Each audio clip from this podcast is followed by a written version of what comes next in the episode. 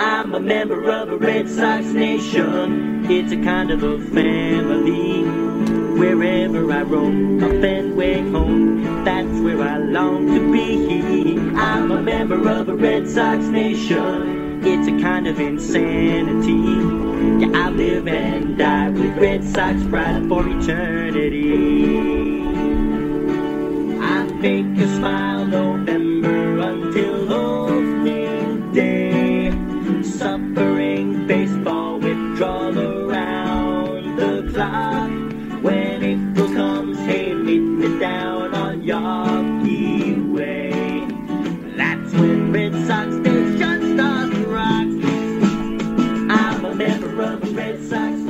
Good evening, everyone, and welcome to another episode of the Benny and the Bets podcast covering Boston Red Sox baseball. For everyone staying up late tonight on Periscope, the podcast, as always, can be found on iTunes, SoundCloud, Spotify, Stitcher, Google Podcasts, and literally everywhere. And for those of you staying up on Periscope, the iTunes link can be uh, found right up above the uh, the video window. There, you can click that, subscribe, rate us five stars if you would be so kind, and uh, leave a comment as well. Even if you want to make fun of uh, me or any one of us or, or me, that would be uh, that would be fine as well. Red Sox. There's another candidate to make fun of. Why, why are you opening opening up the floodgates? Why? I mean, what are we talking about here? you I- haven't even asked us how we're doing yet. I ruled Stephanie out at Twitter's not least. enough. Twitter's not enough. We don't we don't need we don't need making fun of us in the comments too, Theory. Red Sox just wrapped up a three game set against the Cleveland Indians, dropping it two games to one. I'm Terry Cushman, as my co hosts have already alluded to. Jeremy Schilling, Liz Churchville, both with me tonight. How are you guys? All right, I'd be better if the Rays can get out of this series of the Blue Jays, but uh, we'll see what happens. Yeah, I mean, Jeremy thank God for the uh, for the Bruins because I would be in a bad state of mind right now if it wasn't for them. But I'm just sick and fucking tired of this Red Sox team. So let's talk about them. All right, getting into heroes and zeros right out of the gates. Uh, Jeremy, you're uh, you're hot, so go ahead and uh, lead off with your hero, as difficult as that might be. Um, I actually chose a hero like 42 seconds ago because I just wasn't in the mood to even think positively about how this is happening. This team sucks. Um, I tweeted about an hour ago that I just wish they had an inkling of. Uh, Cora said something today about uh, they're going to dress in black and gold tomorrow to honor the Bruins, and my response was, I wish they would not dress like them, but maybe like be a little bit tougher or a little bit, you know, just more of you know, produce. I mean, something. But no, they're going to try to dress like the team that's playing well. Um, they just suck. It pisses me off. I'm so sick and tired of this. This podcast is is becoming a bitch fest, which I don't want it to be. So, in honor of our hero today that I've chosen, uh, Christian Vazquez, four of eight RBI. He's sitting 301 with an 840 OPS, and just to put him in the place of where the the Red Sox are, Martinez is. uh, by the way, I looked it up last night. The average uh, OPS in Major League Baseball this year is 740, uh, 724 or 734, something like that. So that that's the average OPS for a Major League player that qualifies. Martinez is 908. Uh, Devers is 890. Bogaerts 895, and Betts is 884. Your next best OPS which I believe is the best barometer for overall offensive production, is Vazquez at 840. He has been uh, very important to this team uh, offensively for a position that since the steroid era, uh, the height of the steroid era ended, the offensive uh, capabilities of, of, of catchers has been minimized. Well, we're getting some of the best production in Major League Baseball from Christian Vazquez. He's my hero. I don't want to talk about any of the good stuff anymore. Bye. and uh, while you were doing that, I pulled up some other stats. Only two catchers have a higher OPS than uh, Vazquez. That would be Yasmani Grandal, second overall at 885, and then Willson Contreras is kind of blowing everyone out of the water at 984, but Vazquez would come in third at the, you know at catcher, which would be above Which, JT. Terry, Terrence, if I told you that on opening day, you would have you would have suggested that I was using narcotics without telling anybody. I And so would it's really been amazing. I mean, he's he's been awesome, and, and a season where, you know, the good players are performing okay, not great. I mean, you know, JD's having a good year. They're, they're having good years, not great years. But Vazquez, eight forty with a three hundred one average. I mean, it's it's kind of hard to believe, frankly. Yeah, I mean, 2017 was a good year just as far as average and some of the other categories. He was well over 300 for a good part of the year. But this year, more so than any other year in his career, as you outline, the power is there. And I think five home runs was the most he had hit. I uh, I already don't have that page up already, but he he basically reached that at the six week mark this year. So you know he's one of the best catchers in Major League Baseball, and I can't. I I wasn't a Vazquez guy, and uh, you know I think he's going to be fairly steady throughout the year because, like I said, he was in 2017. I don't know how it translates from year to year though, um, but we'll certainly take it right now, and he's under contract for at least the next three or four years. So, you know, so I'm not complaining. Uh, Liz, who is your hero for this series? Uh, before before I get to my hero, just uh, wanted to touch on something quickly since it's not something I normally do, quite like you guys do. But uh, I get the frustration, but I feel like Red Sox fans have a lot to be happy about with the team. Uh, but I mean, there's one major part uh, not to be happy about uh, for the most part, and uh, I mean, uh, I feel like when, when I get to my zero, uh, I decided to go a little non-traditional today with it because I feel like we talk about the bullpen way too much, just like Jeremy was saying. But uh, a, a lot of guys are hitting really well, and I feel like that's something to be to be happy about. It's just you got to somehow fix the other part of it. But um, and actually, I've got one more little thing. Sorry. Uh, Leon is not going to be my hero again. He's not a hero, but god damn it, I loved seeing him hit that three run shot on Monday. That was fucking awesome. Anyway, my hero is David Price. Um, he was the starter of the second game. He had he pitched six innings, uh, one walk, with uh, six strikeouts. The main reason why, I mean, his numbers aren't particularly impressive, but the main reason why he's my hero is because he was in a situation that a lot of pitchers don't handle well. Uh, he went out and pitched like what he. When did that rain delay start? Like in the in the second at some point. I I didn't catch the very beginning of it, but uh, of the game. Yeah, But, uh, he he pitched out one pitched inning, over. one inning, and then the rain delay happened Oh. halfway through the second. Oh. And Just oh, okay, just just one inning. Okay. So yeah, he went out, pitched, you know, very little, and then sat for what, 60, 90 minutes, whatever the rain delay was, and uh, and then came out and killed it. Where historically, a lot of times, you know, a pitcher's out there, they're hot, they're warm, they're throwing, and then they sit. You know, you even tweeted about it, Terry. You're like, is it worth putting him back out there cold? You know, basically, and uh, he went out there, did his job, did it well, and uh, then of course we all know what happened uh, after he left. So that's kind of beside the point, but uh, I felt like, you know, Price was my hero, you know, for that reason. He kept it together when uh, a lot of other good pitchers wouldn't have. he and he was. And the thing that concerned me the most is it, it was a really cold night. You know, really raw. It wasn't like it was a July night where it was still warm and humid and.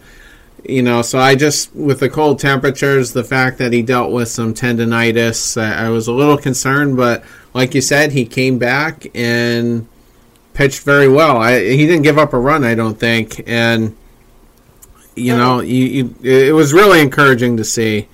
And yeah, that was an hour and ten minute rain delay as well. So um, not not the most ideal conditions to uh, start.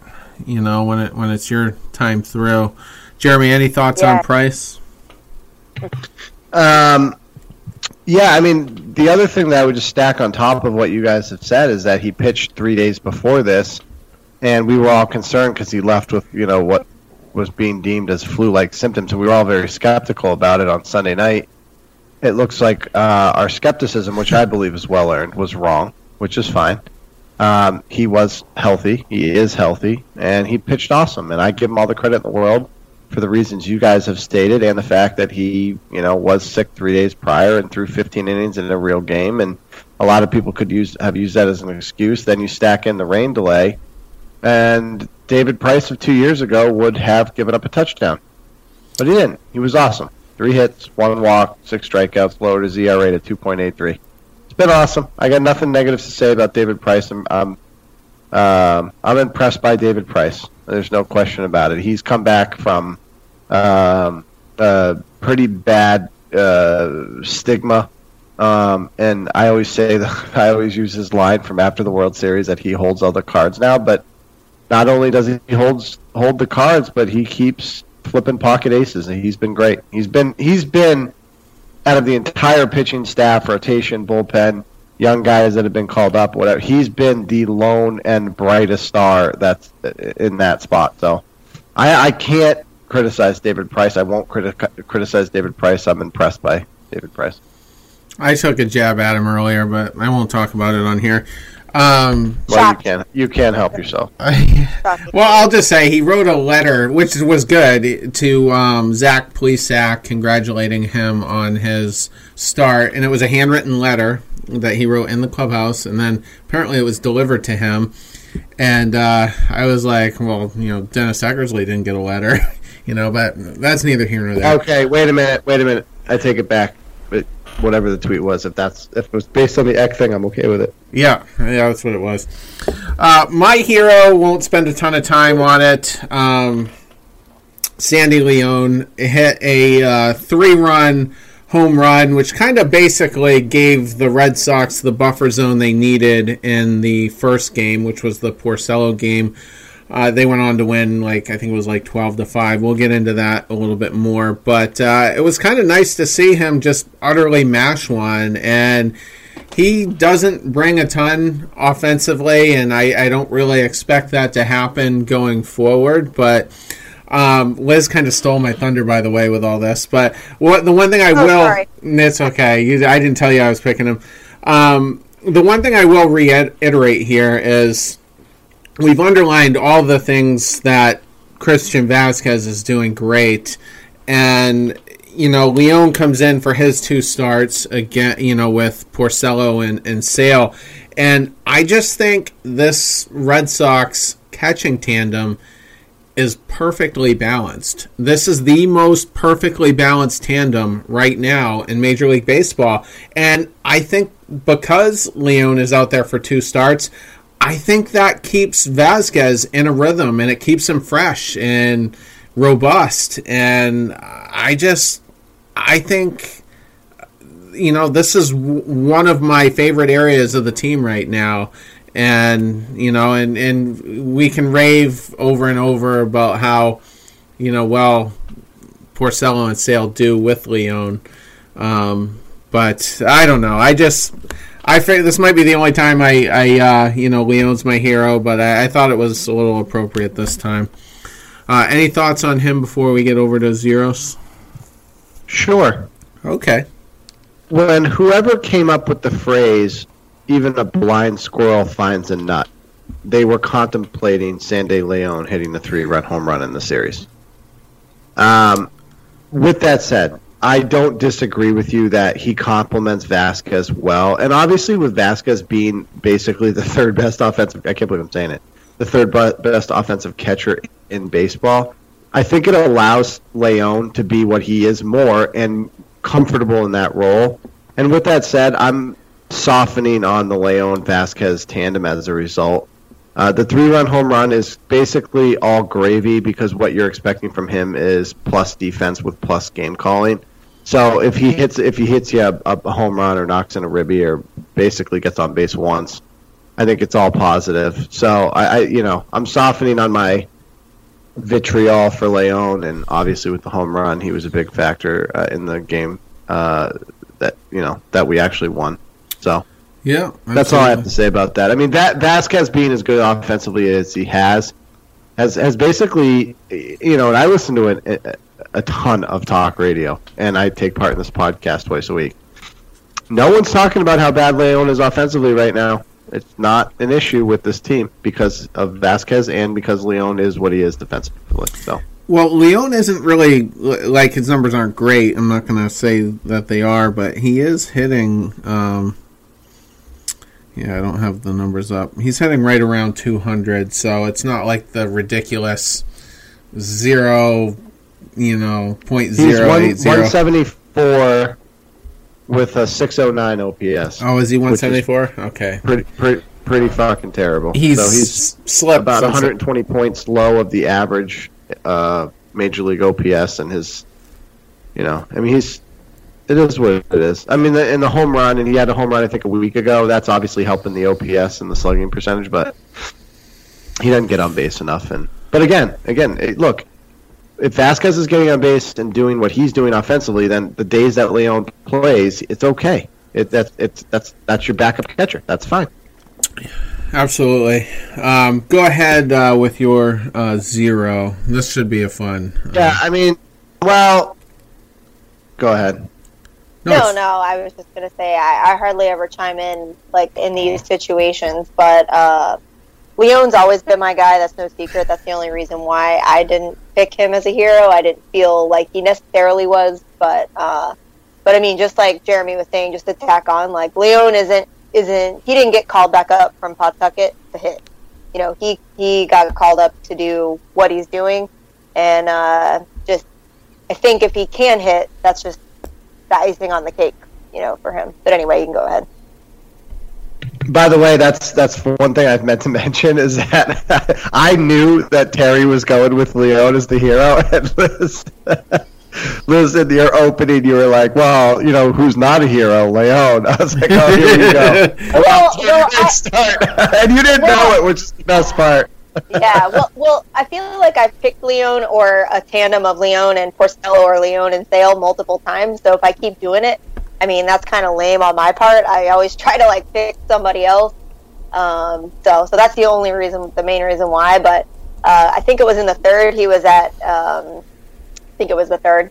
Uh, he he was at bat with the bases loaded, and I was actually out at that time, and everybody I was with was leaving the bar we were in. And I'm like, oh my god, if Leon hits a fucking grand slam right now, I'm gonna freak out. And I'm like, god damn it, Liz, you are not a fan of this team. Just stop. But I stood there and sadly watched him strike out. But then he got the home run, so it was pretty fucking Well, awesome. You are a fan of the team. It's it's uh, a situation, which is fine, but you know, Stockholm heavy eye syndrome. Uh, you can heavy eye roll all you want. We all know you're a Red Sox fan. Um, my zero is Weber, and he sucked today in a spot where he's not intended to be, you know, the stopper. We talked about that last podcast. He's not the ace, obviously. He's really just a depth piece, and you can't ask much of a depth piece. But after what happened in game two and that debacle, you got to get more out of your starting pitcher than four innings, eight hits, seven runs, all earned, two walks, two strikeouts, and a home run. You just have to. And I don't care if you're a 4A pitcher, which basically is what he is, or you're anybody on a major league roster. You have to give your team more than what he did today. He sucked. He gave you no fucking chance to win. And it it was a nice story in my in my opinion that just turned into a goddamn dumpster fire in a brief four innings. He sucked, gave you no chance. Uh, required uh, five innings from the bullpen, uh, which by the way they weren't great. Velazquez sucked, Brewer sucked. Um, Taylor gave up an earned run as well. I mean, just it, the whole thing was a, a dumpster fire today. Fourteen earned run, fourteen earned runs, obviously, but you you just got to give me more when your team has a heartbreak loss like they did in game two than Weber did. So he's my zero. Yeah, I mean, he he had terrible minor league numbers to start the season in April through early May, and his ERA was over five, and I think it was five point zero four. And I was, I mean, he was just a body to put on the roster because Eovaldi's out, Price was out, and I mean that just spoke to our lack of depth, and I, I think he just kind of got our hopes up because recently we were talking about you know what is this guy? Because his minor league numbers were bad and he's only had a few spot starts in his major league career. And uh, I just he was intriguing and, and tonight kind of came back down to earth. So I mean I, I don't really know what to expect out of him going forward but we'll uh, we'll kind of talk about that later on with the bullpen but I was a little bummed tonight, you know, after seeing what we had seen.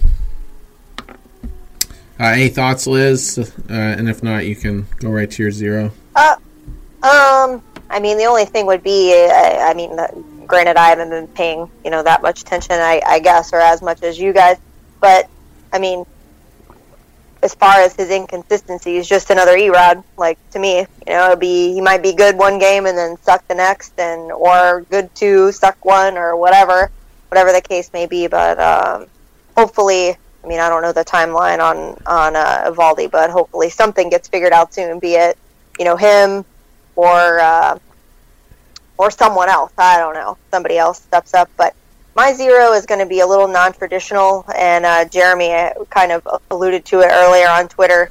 Uh, as I'm sure everybody has probably heard at some point from national sports media, the Rays have uh, we have an attendance problem. Oh, you know that's been an issue like for as long as I can remember.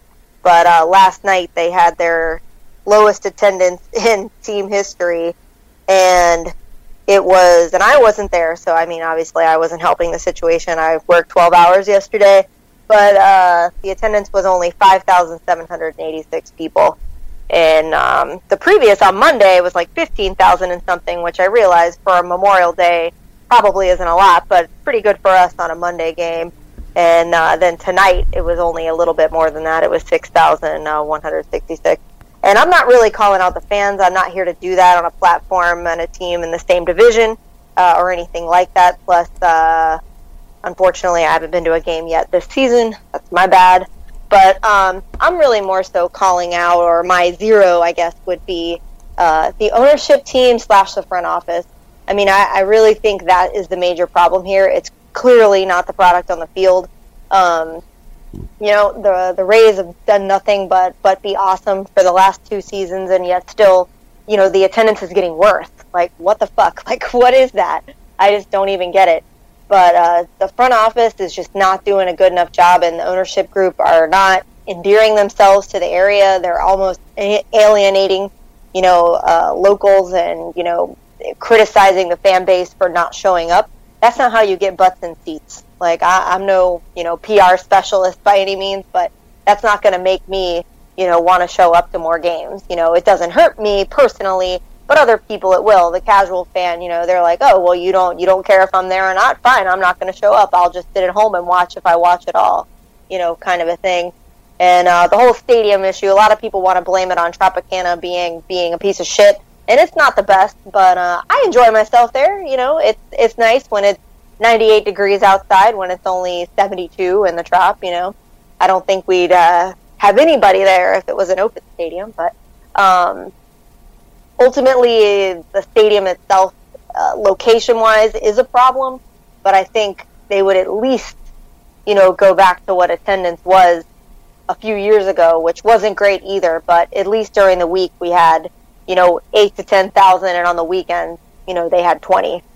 So so the Rays, the Rays ownership slash front office is my zero. Do better. You've got awesome players uh, with only, uh, I think our payroll is only around fifty-two million dollars, and uh, you need people there to watch them. So get it done, damn it. I actually, uh, I heard it on the radio, and as you were uh, going through it, I was trying to find a source on uh, Twitter but I, I heard the actual number of people in the trop was only like twelve hundred something. Have you? What yesterday? I think so. Yeah. You know, so whether the tickets know, were I- sold, I mean, sometimes they're bought by like Ace Ticket or something, and then Not up, up, up there. Yes, down here, no. Uh, Okay. there's, there's, yeah, there's, there's almost no such thing as like a ticket broker down here. I'm sure there is some, but we're gonna depend on more of like a StubHub, a SeatGeek, a Vivid, you know, something like that, or the guy standing out front going, "I need tickets." You know, that's our ticket broker. We're not like Boston, so Okay, But- I, I heard it on the radio, and I don't even. I think it was WEEI, but you know, it's it's a it's a huge problem, and they shut that upper deck down. So you know, to try to kind of squeeze people together to make it look like you know there's more of uh, a presence among the fans, but just absolutely crazy. You know, I mean, if I were if I lived in the Tampa area, that is a team I would be excited about.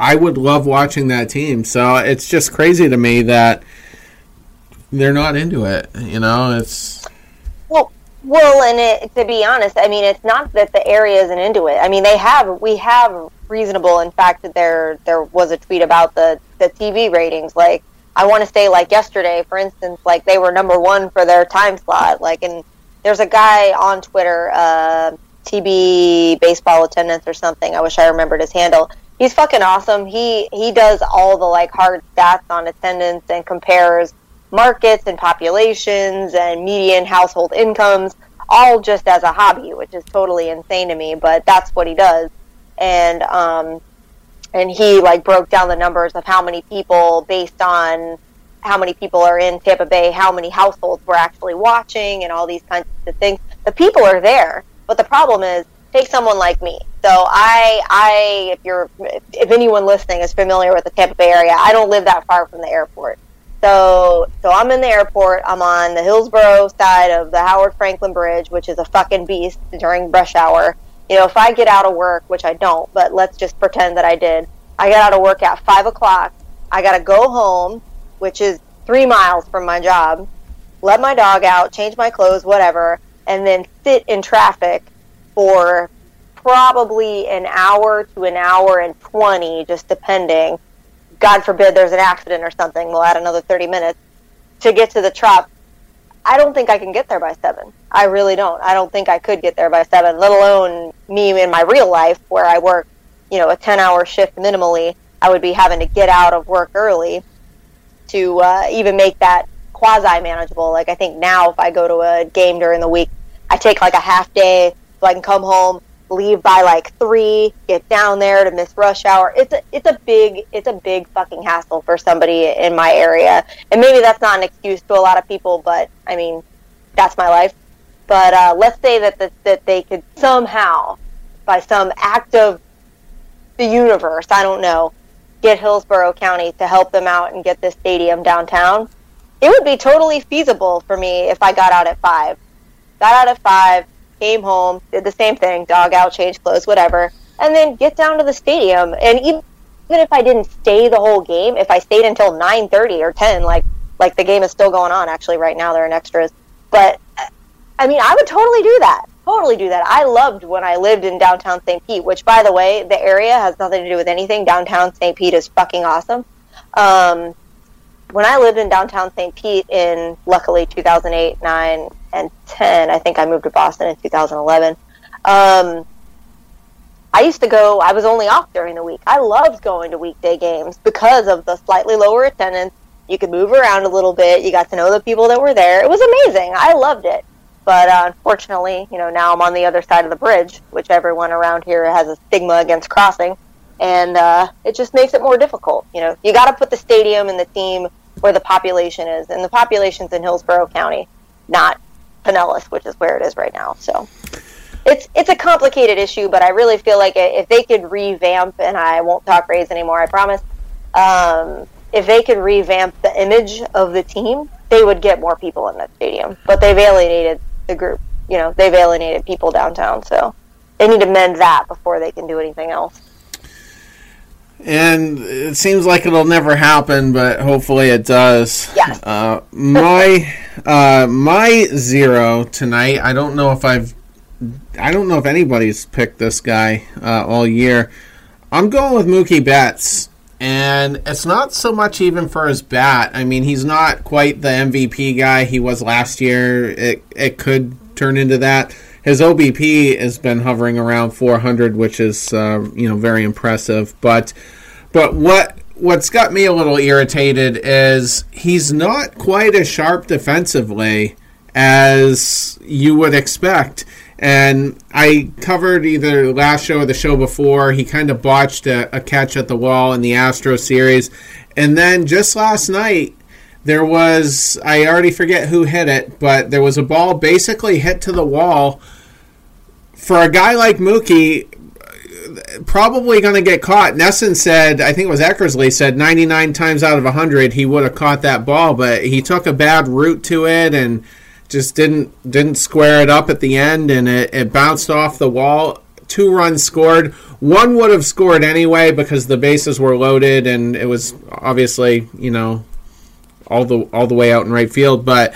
Um, it's just frustrating that in a high leverage situation like that where you're trying to minimize the damage to keep yourself in a game that spiraled out of control pretty rapidly he just wouldn't be locked in in that moment to make that play. And then tonight jeremy you were probably watching the bruins and this is probably more brock holt's fault but a ball kind of dropped in between them and in shallow right and probably, like I said, more Holt's fault, but there should have been some communication there, and there wasn't. And it was just one of many things that went wrong tonight. And if Mookie Betts wants to, I mean, I think he thinks he's going to get a four hundred million dollar contract. Maybe he thinks he's going to break Trout's record. I don't, I don't know what's going on in his mind, but that's not that's not elite record breaking contract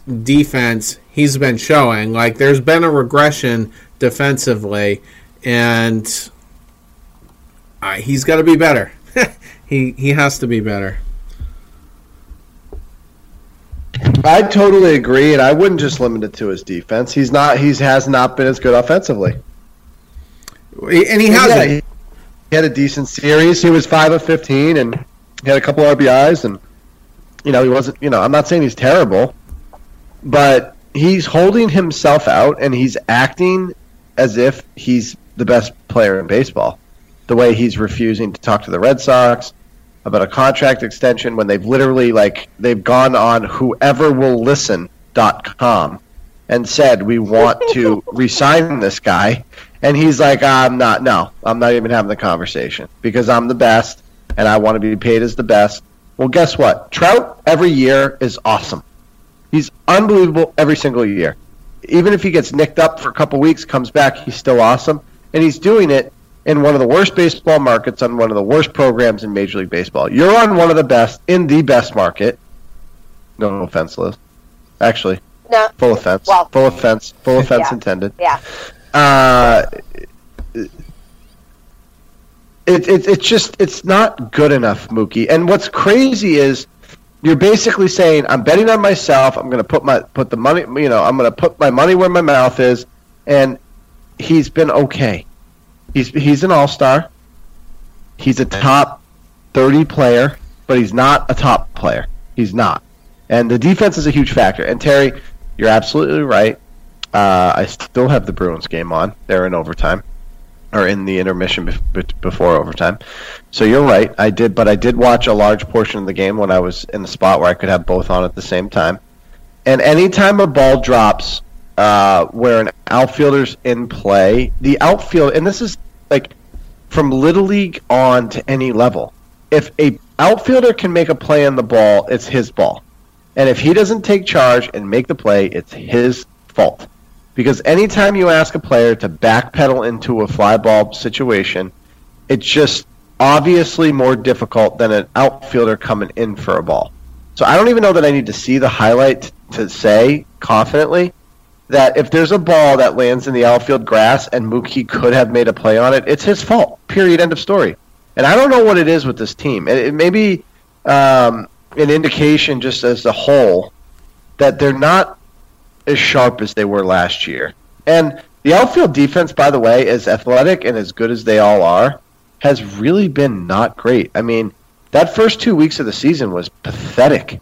And I'm not going to go into specific examples where, you know, instead of making a play on the ball, they, they, you know, keel back and let it bounce at their feet or what, or, you know, a couple balls that were like just routine fly balls by Major League Baseball standards. And, you know, whether it was Benintendi or Bradley or Mookie and Bradley or JD was there, they, just, you know, it was like a game of two mimes, like just running into imaginary wall, and then the ball would drop. I, I'm at a total loss with the team generally, and I think having Mookie as your zero is is good. It's it, it shows an indication of the problem is a whole. It's as a whole. You know, it is. It's it's so fucking frustrating. I, I can't even tell you. Yeah, and uh, so we're you know we're all on board with that, and you know like we said, he's going to be better. Um, all right, let's just uh, touch on the series real quick before we uh, blow up this uh, bullpen here.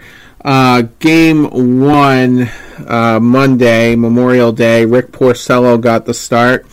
Uh, not great right out of the gates. you know, he gave up, I think it was four runs early and uh, and then he and Sandy kind of got together and uh, decided not to throw the slider and the changeup as much. They relied on the two seamer and the four seamer, but he did eventually uh, settle in six and two thirds. Uh, gave up eight hits, most of them early. Uh, walked three, struck out four. Got the win regardless. Uh, you know, thanks to some run support. Um, 12 runs were scored. Uh, you know, we talked about Leon earlier. Um, JD Martinez uh, hit two home runs that game, so maybe that's a, a good sign that he's coming out of his, uh, you know, the back issues he's had. And, um, you know, Bogaerts had a couple of hits, Chavis. Brock Holt uh, had a hit and an RBI in his first game back. And the thing that is cool about that, and I'm not really a Holt guy, and the, the whole Griffin Holt thing, I'm just not into that. But I thought Holt was going to be kind of slow out of the gates, much like Steve Pearce was, and we're not really seeing that right now. So, um, good start anyway. But uh, do you guys have any takeaways from uh, game one?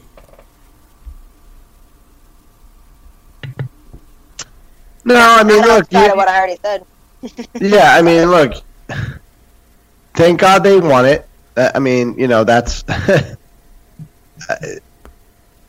I don't want to. You know what? No, I don't because I don't want to go down a rabbit hole of what I. You know, I I'm on record as just frustrated the, the level of frustration, and I'm just going to say that. Luckily, they came out and took care of business in game one and and uh, salvaged what you know.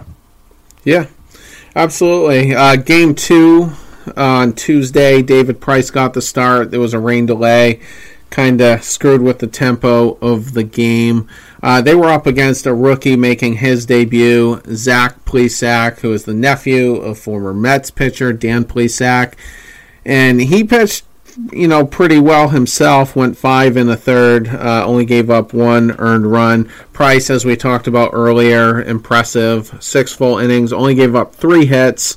Uh, no runs whatsoever, walked one, struck out six. Considering that's his, uh, I'll call it his second start back. I'll I'll give him a pass on the Houston one. Uh, you know, very encouraging there. Um, what sucked big time, and we'll get into it more. I mean, I, I, guess here's the question. I you know we can ask before moving on. Was this the most painful loss of the year?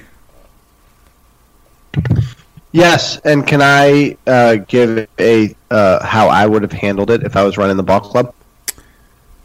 I would have stopped at a Burger King, and I would got off, I would have gotten off the bus, and then as soon as Brasier turned the corner to use the bathroom, I would have hurried everybody back onto the bus and left. Yeah, that's mm, that's a good, good way to. I mean, z- I mean, two. All right. Okay. How, I mean, okay Sorry. This I, I, this I- guy I- I sucks. you're This guy sucks. I'm so fucking frustrated with him, and I and I've been a Brasier backer as much as I possibly can be. I'm done. I'm done. I'm done with this bum. I'm done with his crooked fucking neck. You know, I mean, three earned runs. He can't get a fucking out. Two bombs. His ERA is now four. I mean, what is your problem, you fucking loser? And and you know what? He is the guy I have the most problem with because he has sucked consistently for like three weeks, and you, and it's it's at the point now. And, and the thing that's so frustrating is they have to rely on him because the bullpen is so pathetically weak. So you bring up guys like Weber, who fell apart today. He's my zero, obviously. You know, guys like Walden, who in this game we're talking about, also gave up two earned runs and only could get one out. He's the guy that we thought was going to. I said he should be the closer a month ago. I came out pretty strong. He sucks. He sucks. And it's so frustrating because this is a game you have to win. And you have the rookie going today, and I don't care what what, what I said about Weber is aside.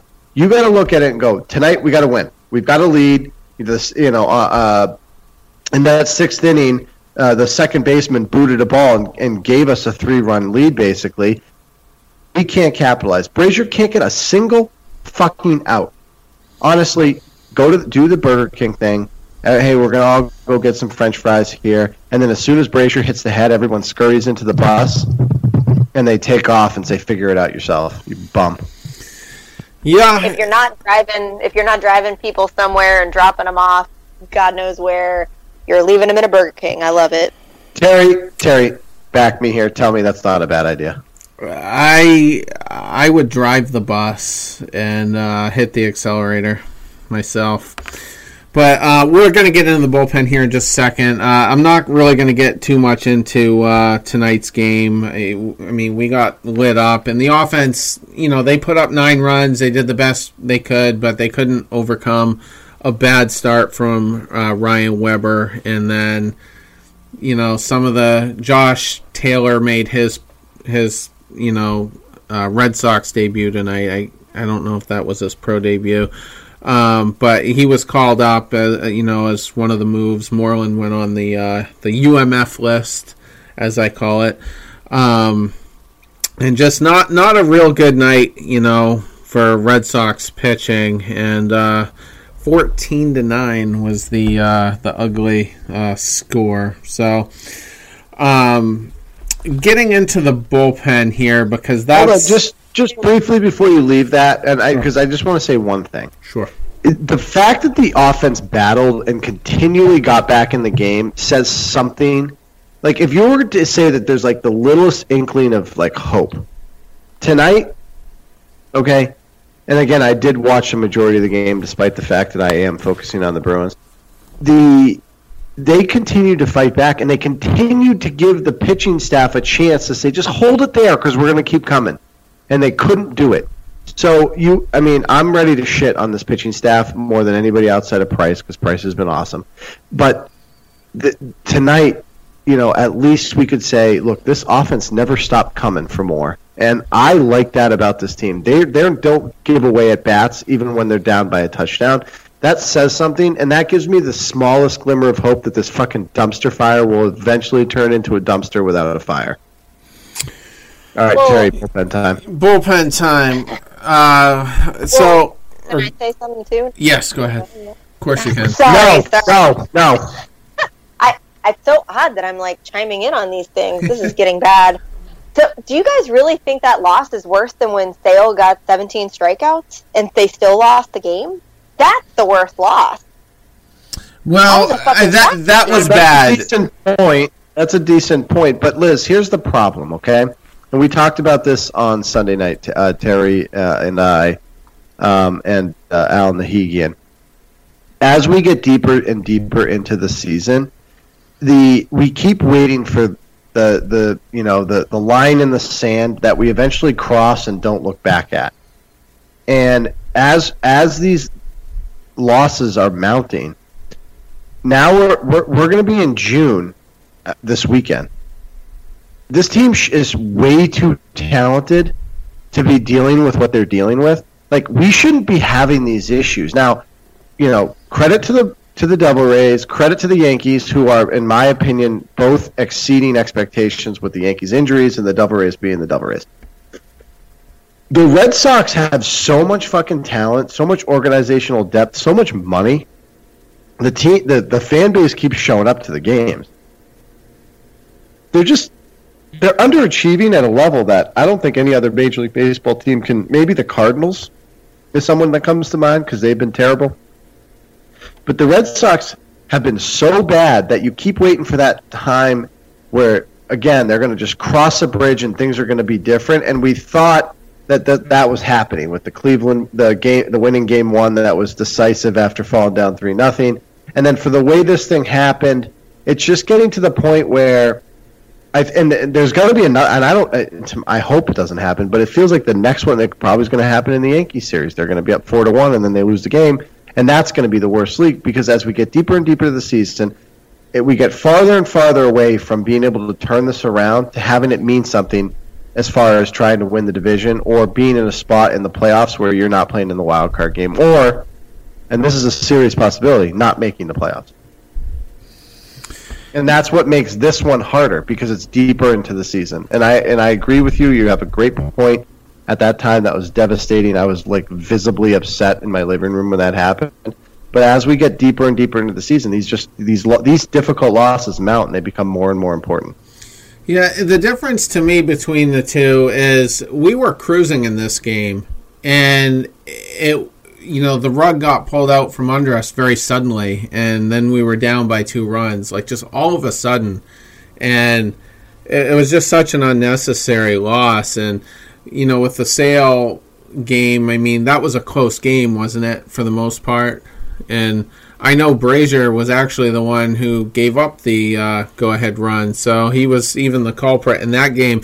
And I actually had his uh, stats up between that game, which was um, May uh, 14th, until last night, which was the 28th. Uh, he actually hadn't given up a run at all. And, you know, granted, three of those games were against Toronto and uh, one of them was uh, against Houston. But I mean, he just he can't handle the pressure in, in certain moments, and Cora has. Uh, you know, seemingly lost confidence in him. I mean, there were spots where we thought, "Oh, he's going to go to Brasier here," and he didn't. You know, he, he went to Workman once or twice, and and you know uh, uh, Walden, and I, I just feel like last night was basically the final straw as far as him being the closer at this point, and he gave up the grand slam to Gardner against the Yankees uh, in April. April seventeenth was that game, and I blame Cora a little bit for that because there were runners on, and you can't be putting him in there with runners on, but nonetheless, the ball came out of Brasier's hands and then went over the outfield fence. And and then he gave up a walk-off home run to Nicky Delmonico on May 2nd. And and then last night, so he's he's been the culprit of some of the biggest bullpen blunders. And I just think it's time we, we have to start mixing things up here. And I just feel like, I mean, who's the next man up for that inning? I mean, to me, it's probably Marcus Walden at this point, who will come in after Barnes. Like, isn't that the logical solution here? I mean, seemingly. Um, but my, you're, I mean, that the, the problem is, is there's, it's not established talent. Um, Barnes basically has one year of track record. If you're going to go Walden, uh, he has no track record. Um, so it's it it's it's systematic. It, it we have a problem. There, there's there's no one and there's no Kimbrel at the end of the day where you can just be like, okay, let's throw this this guy will come in and get you know second second and third one out. We need a strikeout. Here's this guy. We don't have that guy. It's a problem. Uh, it's a real big problem, and we don't have the assets to go get somebody like that. And that's why I wonder. You know, and I'm just curious, eh, just generally about like Keuchel and Kimbrel, but especially Kimbrel, where we don't we can sign Kimbrel without a draft pick problem. We don't lose a draft pick if we sign our own player. So I just I I'm, I'm, I I wonder what Kimbrel's ask is and why there hasn't been some move there. Why they can't pay him ten million dollars starting today for the rest of the year, which is basically like eighteen million prorated to have that guy in the bullpen. I mean, we need something. This the, eh, the whole thing's a problem. Well, here's my issue with with Kimbrel, and it, it's it's fair, you know, to bring him up.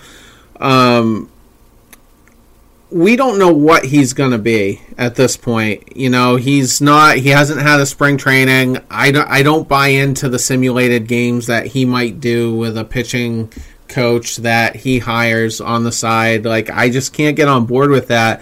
And we're trying to reel in the Yankees and the Rays, and we just don't have enough time to ride it out with someone that we're not sure can do it.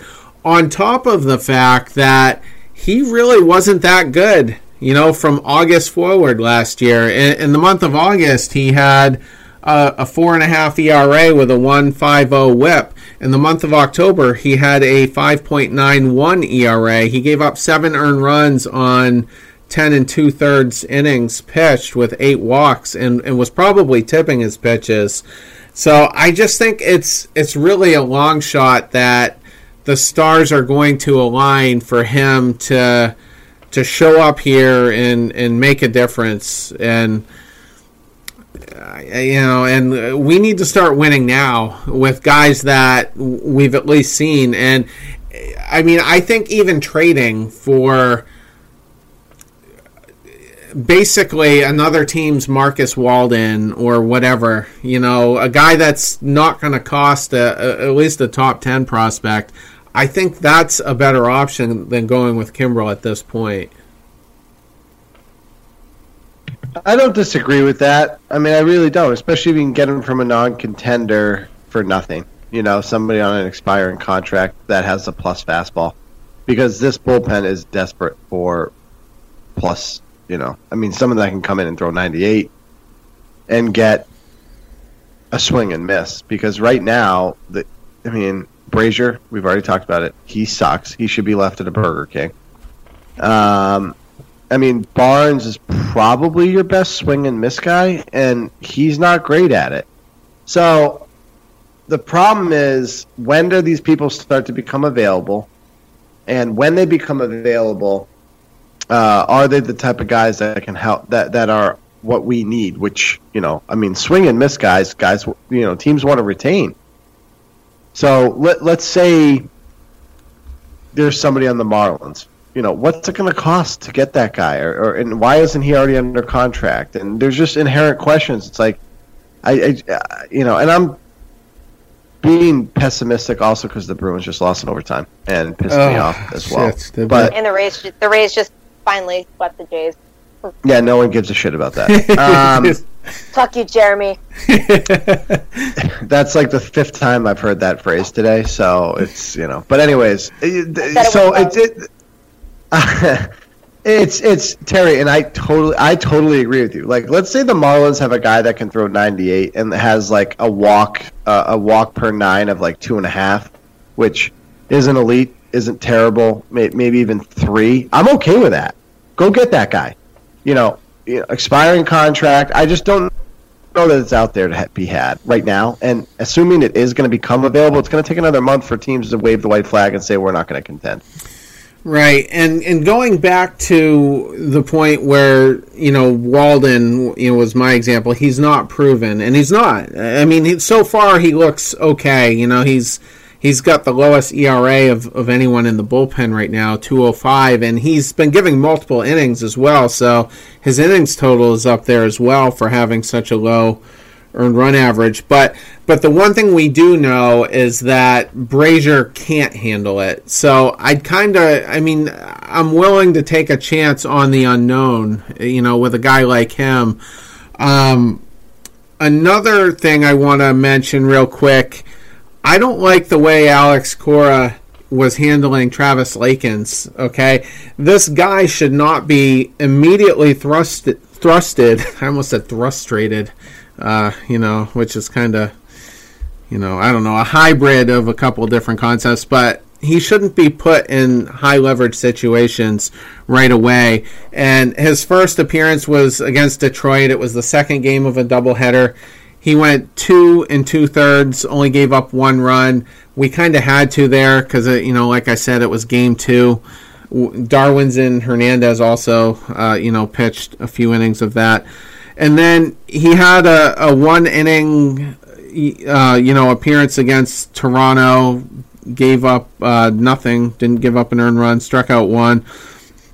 Then in the, the second game against Houston there with Price, he was kind of put in a bad situation there, and the rest of the bullpen was because it, it became a bullpen game, but he was left in, I think, too long. He was two and one third, gave up uh, two earned runs, and then was pulled out of there. And then finally, last night he was Brasier, you know, was fucking losing it.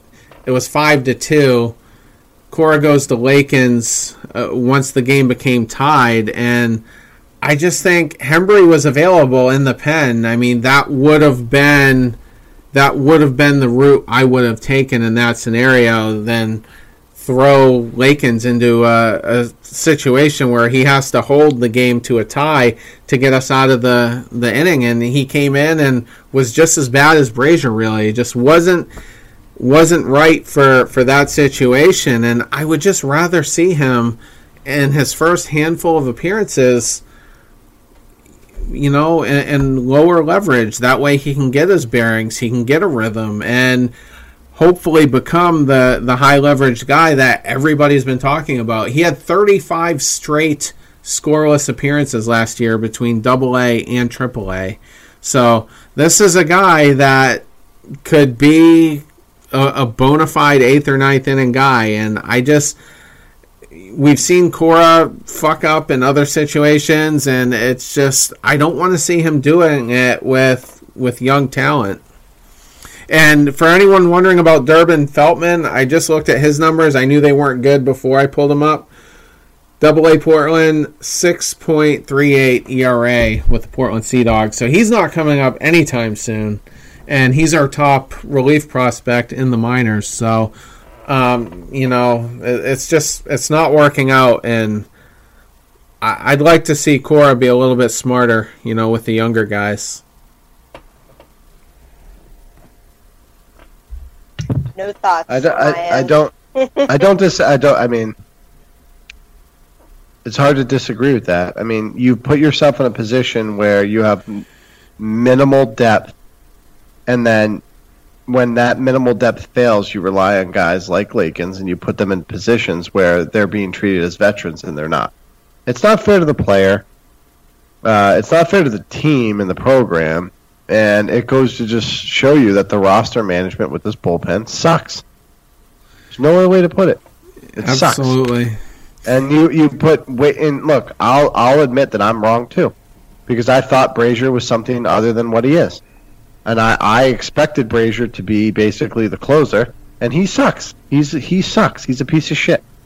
So you know when that happens, you know what do you do? You put you put your you know Lakins gets gets the loss uh, yesterday, and he shouldn't be put in a position to be pitching that late inning. He just shouldn't. You're right, Terry. I agree with you, and I hate agreeing with you. So that what does that say? Yeah, it's yeah, and that he got optioned today. You know, probably because of that. Yeah, thanks. But yeah, yeah. Hey, we put you in an impossibly difficult situation. You failed, so we're going to send you back to Pawtucket. Yeah, thanks for nothing. He was probably rattled, and like, you go to Hembree. I mean, today would have been a perfect game to just throw Lakins out there in the sixth inning. We're behind anyway, just to kind of, you know, maybe face Lindor for the first time to see how he would hold up in a, in a in a situation that's not high leverage. You know, so uh, one other thing I'd like to get to as far as this bullpen goes, it's an interesting scenario. I don't know if it's going to play out the way I would like it to, but Nathan Eovaldi will probably be activated at some point next week, and I think he's a very viable candidate to go into that ninth inning. I mean he's been pretty he's been pretty versatile as we saw last October. I don't think any situation's too big for him. The only thing you have to weigh here is whether or not it's worth not having him start, you know, every fifth day. Can can he save you two two or three games in between that fifth start and is that more valuable? You know, how how do you guys how would you guys like to see him utilized? I can't even begin to say how I'd let. I can't believe I've chimed in on these things as much as I have today. So I'm going to let you guys handle that one because I got no idea. Right. Well, I typically don't have an opinion, but I have one here. Um, I think actually in the perfect situation for the player, you'd see if he works out in the bullpen in late innings. Couple of reasons for that. There's actually three reasons for that. First and foremost, health. He can't stay healthy he has an unbelievable ability to pitch effectively when he's on the mound, but this is the second year in a row with the loose bodies in the elbow and some procedure. So you'd think that if you could put him in a position where he's only throwing 15 to 20 pitches in a single inning, he, could maximize him, his effectiveness, which brings me to the second point. He's an elite strike thrower, and that's invaluable in a bullpen situation. And then the third thing that I think would be a factor in putting him in the bullpen in ex, with the expectation to pitch late in late innings is that he has a plus plus fastball that he doesn't have to hold back on because he wants to throw 100 pitches.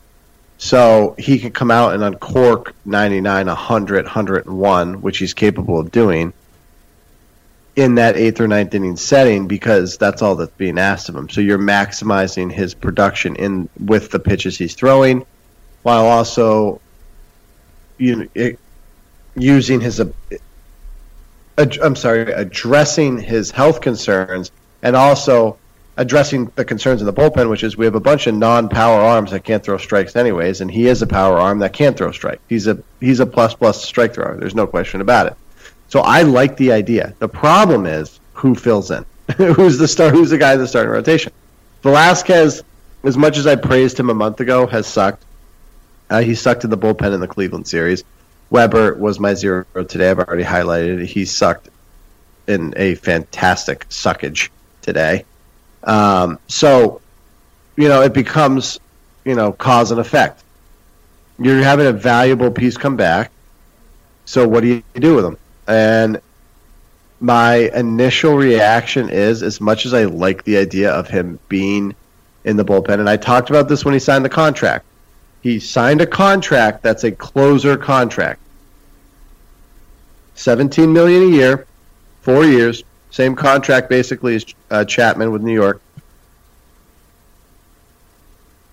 I, I, and we talked about this in the podcast in January whenever he signed the contract like oh, I, I think the contract means something. I still feel that way. I just think that the cause and effect is too great as far as to the starting rotation because we're, we're missing a fifth starter right now. I don't know how we would address that. I mean, maybe Weber's not. Maybe he's somewhere in the middle of where, you know, where he was tonight and where he was, you know, in his previous start when he was really good. And and, and, hopefully that's somewhere in a range that's serviceable. And then maybe maybe Velazquez is just a is just a two inning guy that can wedge in. I mean, you could.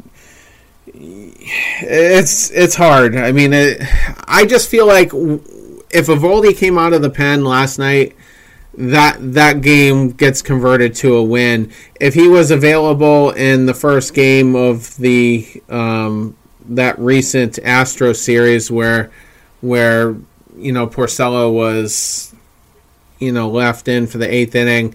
You know maybe that doesn't happen and that gets converted into a win. I mean we were winning games with Eovaldi and Price on the DL, so I'm just willing to kind of put him in there and in the bullpen. I mean that right now is my you know my favored scenario. And one of the things I keep going back to is when you go to the playoffs and you see how how bad that bullpen was coming into the playoffs. I mean, that's I picked them to lose every round basically, except the World Series, and I just wasn't a believer that we could hold down the seventh, eighth, and ninth innings, and Kimbrel as well. I mean, uh, you know, it was really scary. And but when Alex Cora came up with that strategy to systematically use the starting pitchers on days where they would have thrown a side session anyway I think what that did was, you know, it gave that eighth inning stability. Kimbrel was coming out in the ninth, whether we liked it or not, and that gave the the Joe Kellys, the um, the Matt Barnes type guys, Brandon Workman. I just feel like it, it gave them a sense of security, and it took a lot of pressure off of them, knowing that one of those guys was going to step in there, you know, and Price did it once or twice. Sale did it a couple of times. Eovaldi did it a couple of times. Porcello did it at least once in the Yankee series. And I just think, I just think that if you have Eovaldi and Barnes at the end, you know, depending on where the high leverage is, the last two innings nonetheless, I just feel like the rest of it will fall into place in the sixth and the seventh innings. And and if Barnes is unavailable, on a given night because he's pitched two out of the last three, then I'd be fine with Workman doing it on, on an odd night. And I just think that's the best option for, for what we have. Because, like you said, Jeremy, we don't really have the assets to, to go after impact guys. You know, you, it, we'd be taking a flyer on someone and, and hoping for the best. And for now, that's what I would like to see. And you know, like you said, maybe you know maybe that keeps him healthier for the bulk of the contract because I did not like that contract. I still don't like that contract, and maybe as a reliever, it just translates into a more productive four years than him throwing gas for five or six innings on average a start and then needing a third Tommy John or having more loose bodies floating around or, or whatever. So I, I just think that's the, the best solution, you know, in the short term anyway.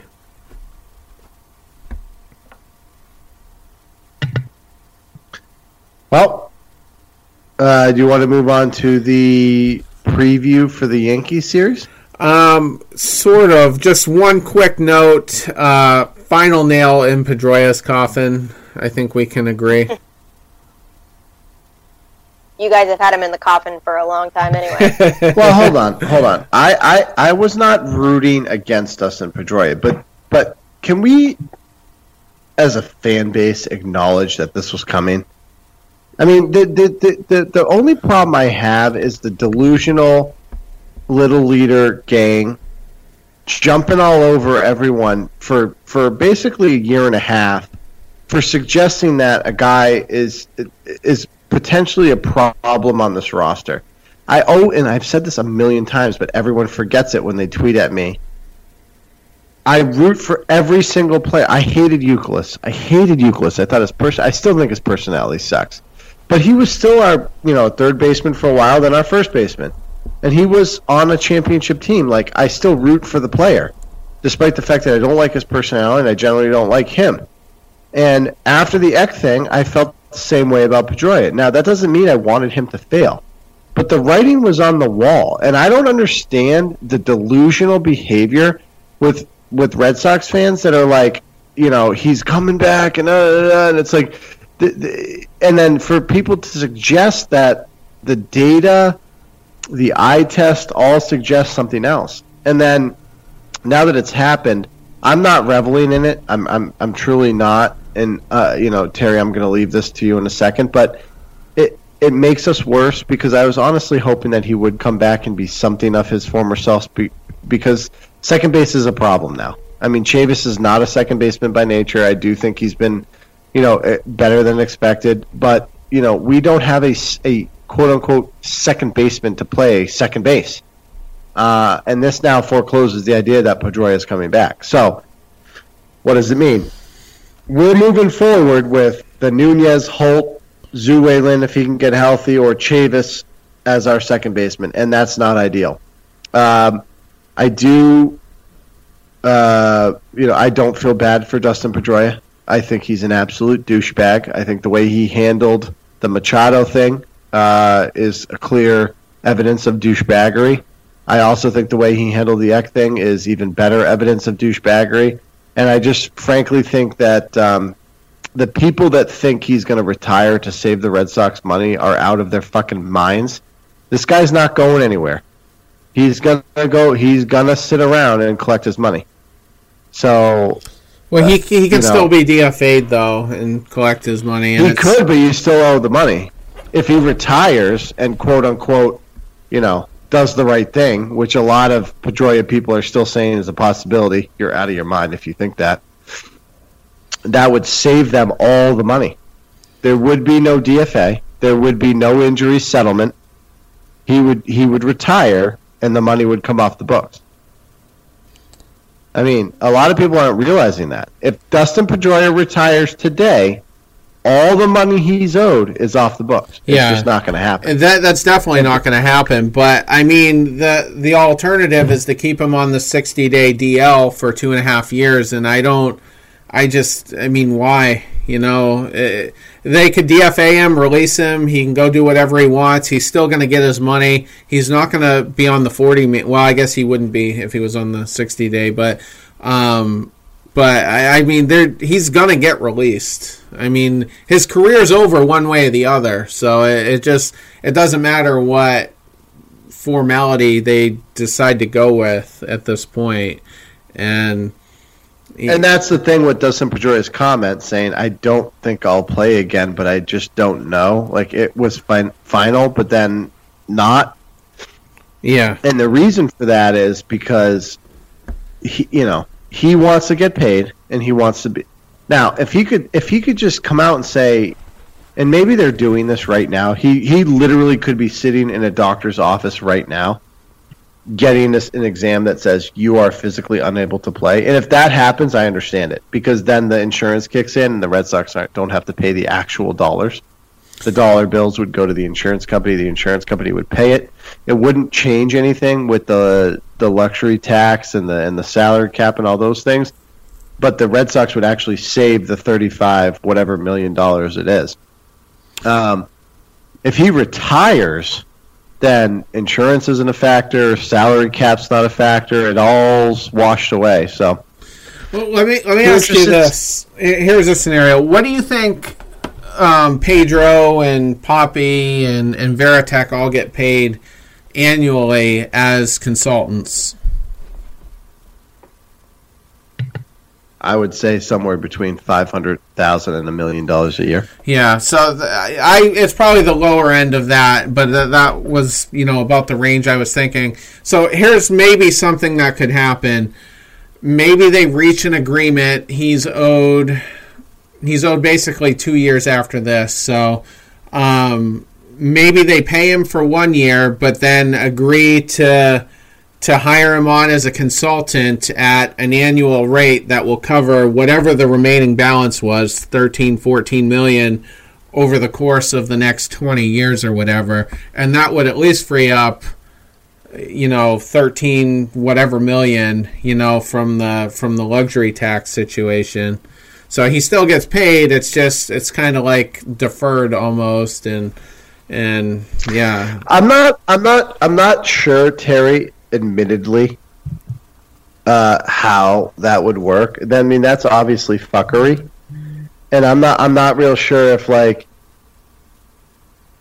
Major League Baseball would be able to take an action against that, or or see through it, or whatever would be the factor. I just don't know.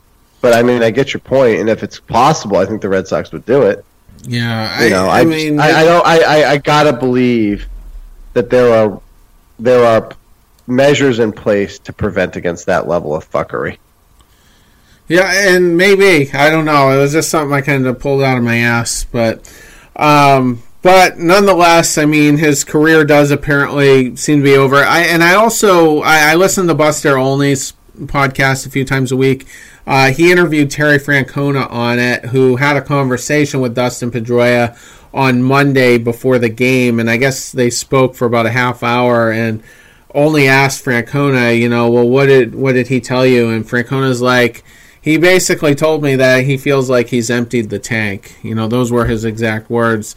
And so, I mean, it, it just seems like, you know, he's basically behind the scenes admitted, yeah, I'm not, uh, I'm never going to play again. So, and you know, you talked about how you were rooting for him because you know you thought the team was better, and that's perfectly fair. I'm, I wasn't because I don't like him, and I'm just ready for that era to end. You know, and not that he's not going to be a presence every year at spring training and at other events, but you know, I'm just ready for it to end. I'm perfectly comfortable with Chavis being the second baseman, at least for the remainder of this year. And there's plenty of solutions uh, for first base. So I'm I'm just I'm glad it's over. And I had that live stream where uh, I I really uh, really went after him and uh, the uh, that that thing you do, Jeremy. Yeah. I got that. For, fingers? I got that for about No, I, I, I did hours. not listen to your live stream, but I did read the comments, and boy, did you get ether. Yeah, they uh, they did not appreciate what I had to say about him, but but nonetheless, those were my true feelings, as uh, inflammatory as they might have been, and uh, yeah, so ready to uh, move on. Liz, do you have any thoughts on Pedroia before we get to the preview here?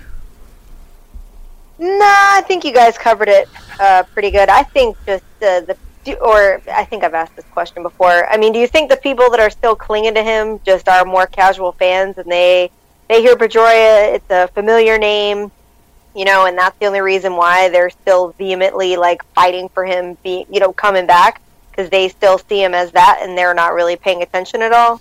They're in I mean, if you're watching the games, yeah. If, if, I mean, if you're watching it at all, and uh, I mean, I've been watching it. I mean, you know, he's not coming back. There's no way he's viable in this market, Thus- in your market. Dustin So- Pedroia huggers are like eight year olds that just refuse to believe that Santa Claus is fake and believe in him until, you know, they're 12 or whatever. But it's just beyond the point of anything that's rational and, and, um, yeah, it, it doesn't matter. You're just not going to have a, a rational conversation with them. Um, so you know, basically, uh, you know, we're getting into it with the Yankees here. Um, if this, before we get to it game by game here, if this is a bad series, if we do worse than a split, and I'm already, uh, spoiler alert, I'm picking the Yankees to win the price start. Um, if they take three out of four, I mean, how do you recover from that? I just I I don't know. Well, this is one of those series where, and we've talked about this and why I'm so frustrated. You had, I said it on Sunday night. You had the the Indians at a very vulnerable position, and I begged them to take advantage of it walking into this series with the Yankees, and they didn't do it. And that's what makes this thing so goddamn frustrating.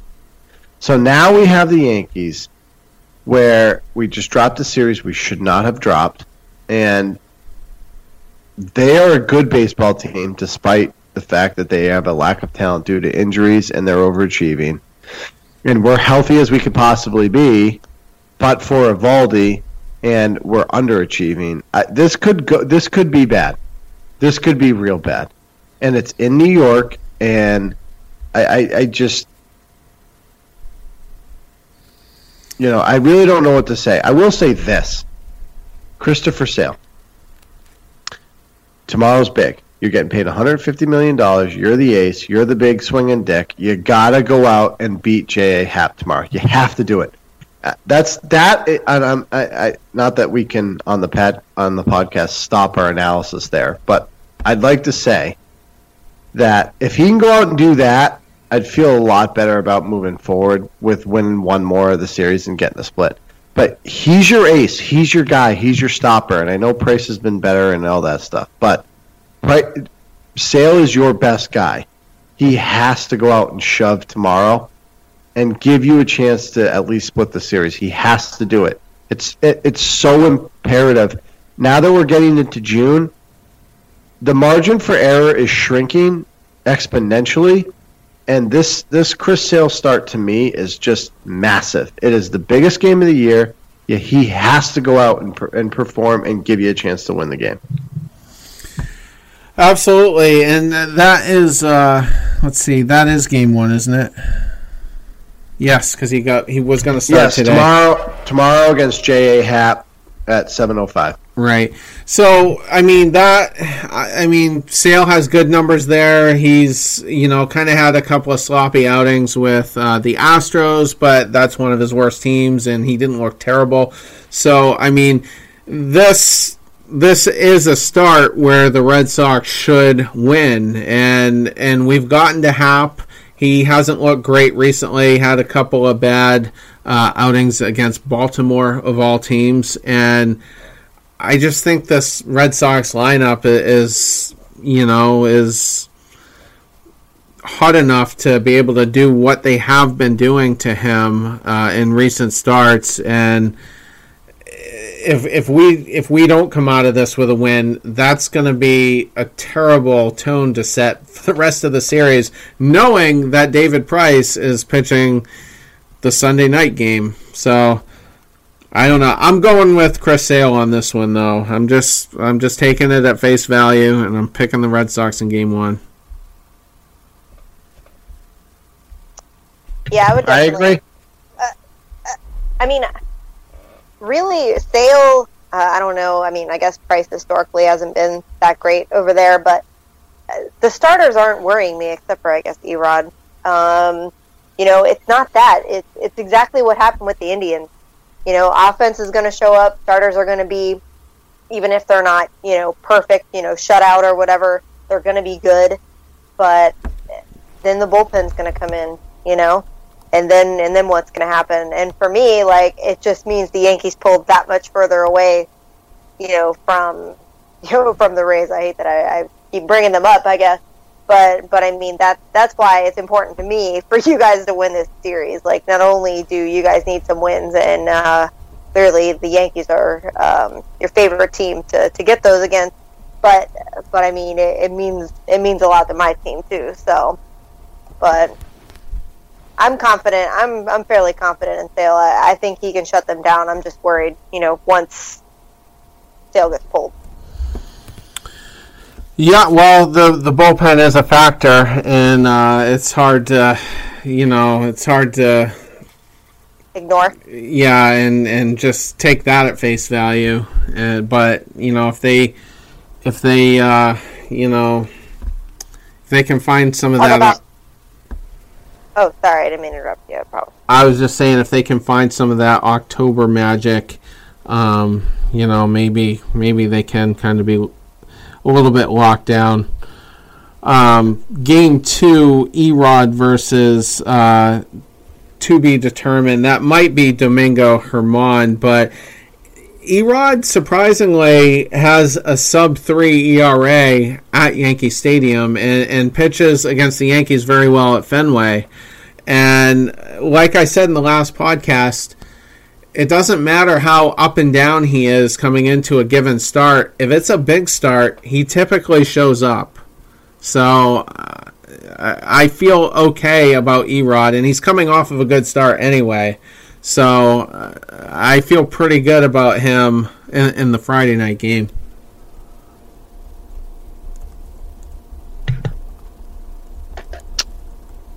Yeah, I mean, look, I, Erod has given you a chance to win. I, I don't have concerns necessarily about it. Not not not to think that I think they're going to win the game, but um, you know, I do think he gives you a chance. Uh, you know, his ERA is still over five. Uh, they've they've they've scored runs for him, which is obviously an indication by his record, which is five and three. Uh, Germán has since uh, been named as the starter since the podcast started. Uh, so we, we can expect uh, Domingo Germán to, to pitch in that game. Um, you know, he's been good. He's, I think, 9 and 1 or something like that with a mid 3 ERA. So Actually, I on ha- paper, I was going to say I have his numbers up right now, and he he's had a quality start every time out, except for um, his recent start where he gave up a seven spot. He gave up a touchdown, Jeremy, as you like to say, against the Royals. And although he did have a a two inning, maybe that was relief. I don't know, um, but he's he's given up. Let's see, three runs or less in in all of those starts. He would be the best pitcher on the Boston Red Sox. You know, if if he had these same exact numbers a uh, you know a three and a half ERA on the year, but you got to figure that that was blown up in his last start. Just pitching really well, but um, uh, you know against I'm I'm again I'm just going to lean on face value here and and take um, Rodriguez. I'm okay with that. I, I don't. I mean, again, Sale's the key start to me. I mean, this game could go either way. I mean, and Germán did suck in his last start, so you know maybe you know maybe we're gonna catch catch him at a bad point, and that's fine. But again, to me, Sale's the, the key start to start the series. Uh, I do think Erod's going to give us a chance to win, though. Yeah, hopefully, you know, and we, we got to fire on all cylinders because, as Liz said, you know, the bullpen, he's not going to go probably more than six anyway. And, uh, you know, so who knows? Uh, Rick Porcello, game three. He pitched very well against them last year. Um, he gave up a, a home run in the first at bat to Didi Gregorius in an August start and then basically pitched a no hitter after that, a complete game. Um, you know, so another guy that matches up very well with the Yankees, and that will probably be a bullpen game for them as well. Yeah, having a complete game with Porcello playing the way well. I mean, I guess he had four runs scored on that last start, but but I mean, if, if he can if he can do what he's been doing, uh, you know, with Leon, if he could get a get a complete game, I mean, that would be great for the bullpen. Give them some time, you know, they because uh, I think they're going to be putting putting the work in, you know, probably with the other starts. So if, if he can if he can pull it out, you know, that would be great, or pull it off, maybe not out, but off. that would be uh, that'd be good. Jonathan but, uh, Papelbon used to pull stuff off. Oh God! At the end of games, mm-hmm. he, he, danced to shipping up to Boston.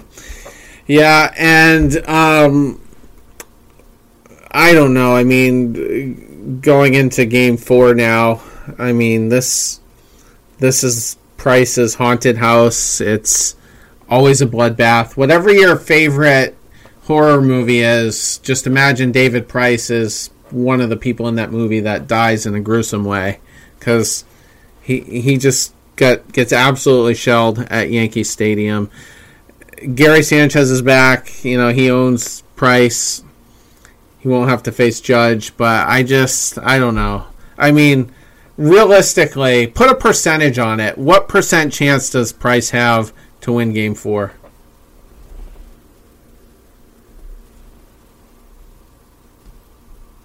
Who'd you say he was pitching against? Because I'm sorry, what I'm looking at is still TBD, and I, I, I missed what you said as far as who's starting that uh, game. Sabathia is starting.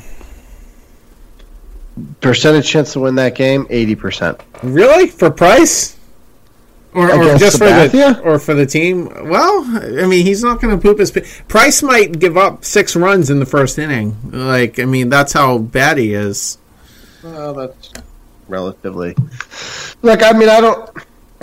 And Sabathia does, despite despite his serious drop in ability in the last five years, he still has a way of kind of keeping his team in the game. I don't know, man. I, I thought David pitched uh, in the Cleveland series in a manner, and you know, again, we talked about it. You know, he pitched the 15 innings and then had to leave because of the flu, and then with the rain delay, he continues to show that he's turned a corner. I, I, I like our chances in that Sunday game. Uh, it's an ESPN game against Sabathia. Uh, maybe not 80%. That might be a bit overzealous, but I think it's certainly 51% or better. Well, that you know, I mean, he got the he got the playoff, you know, chip off his shoulder, and you know, got at least two wins, maybe even three last October. And you know, this is one of the remaining ones that he just hasn't, you know, he hasn't been able to shake yet. So I mean, it, it would be a big step forward, and if we're talking, and I'm way ahead of myself, but you know, if four months from now we're talking about a Red Sox Yankees matchup in the playoffs, and we can look back and say, well, there was that start in May where you know he finally shut the Yankees down in their home ballpark. I mean, I think that would go a long way. Yeah, I think. I mean, I really think just based on what Price has done so far, like he's he's a different guy. I mean, maybe you're wrong. I mean, maybe you're wrong. Maybe I'm wrong. Uh, I don't know. I mean, you've never been a super fan of Price anyway, so uh, and and you definitely know the numbers and stats, you know, better than I do. But I feel like he's going to come in and you know maybe not be as dominant as he as he has been outside of Yankee Stadium, but I think he's going to surprise you. Well, I, I hope so because I mean every win is, is huge at this point, and and um, yeah, so he there's I mean he's been through the ringer. I mean, the worst of his career is behind him, barring injuries or whatnot. So I mean, eventually, you know, the small stuff shouldn't be phasing him. You know, in starts like this, so but you know he already played the sick card in in Houston, and I'm sure that was legit. So he he should be good to go anyway for for Sunday night. Uh, any uh, any final thoughts before we uh, before we wrap here? Nope. Okay. Well, Please, please, dear God, beat the Yankees, please. yeah. Well, you need our help as well. Yeah, we're playing the, the Twins. The Twins are killing it, and uh, and I don't know. I've got mixed feelings about how we're going to play against them, but uh, I need you guys to win more, That's more an- now than ever. The Twins are another thus far. team that beat the crap out of the Red Sox. The Twins do, and even when they're bad, it's just for whatever reason we don't play well in Minnesota. And I, I remember the World Series year 2013. I think they swept us, and you know, not that it mattered, and it was around this time of year, but it's just yeah. I, have have fun with them this weekend. Are they home or away? The Rays? Yeah. Oh, the Rays are home. Yeah, I'm going to the game on Saturday, so Okay. So, so we'll see how that goes. There you go. All right. Well, uh, all right. So we'll, uh, Jeremy, I'll see you uh, Sunday night. Could be a late one because uh, Sunday night ESPN game, but but we'll uh, we'll cover it and hopefully it'll be happier than uh, the last this show, the last one, and many others before. So we'll see. Good night, everyone. Fingers crossed. Good night, guys.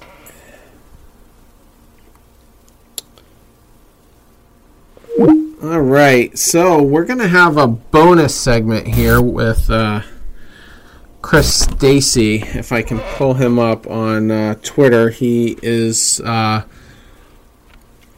a Yankees podcaster, and this kind of literally just came together. We'd been talking all day, and and um, and. He just texted me a few minutes ago and says, "Yep." He goes, "I can come on." So we'll get a Yankees perspective. Normally we have uh, Chris Saunders on, so we'll uh, we'll get a fresh perspective on the Yankees series and kind of talk about their season and maybe get some injury updates as far as uh, what they expect in the coming weeks. So I'm not a good multitasker, but um, I think we can uh, get him on here really quick. Lou, Hey, Chris, how are you? what's going on, Terry? How are you? Not much. I am the worst multitasker ever, but I managed to get you on. Um, since you know, since I'm a little kind of under the gun here, uh, why don't you uh, give everyone your your background, you know, your your podcasting and blogging and so forth? Well, uh, played baseball my whole life through college. Diehard Yankee fan. Sorry to sorry to tell your listeners and your followers. Um, but really, it was just it was to a point where it was unhealthy, where uh, I would scream at the TV. You know, a regular fan, just a little unhealthy, a little extreme, and me and my other buddy, who there, let's be honest, there's really not too many true Yankee fans out there. Um, he's an he's a true fan. We decided to kind of just start our own company, and and it kind of took off for us. So we're on, I believe, our third season now. Third Yankee season started at the end of 2017. Um, you know, we've we've had some pretty big names, which was kind of shocking to us, at least starting out. You know, on our show, and it and it helped us kind of um, make a name for ourselves in the Yankee Yankee world. Yeah, and I mean, where can people find you on uh, iTunes and?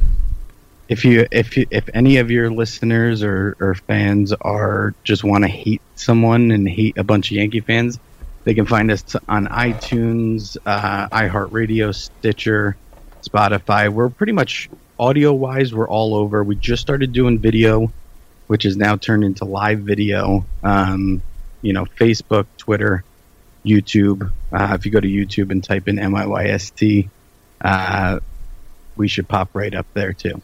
Yeah, and that's the uh, New York Yankees Sports Talk podcast.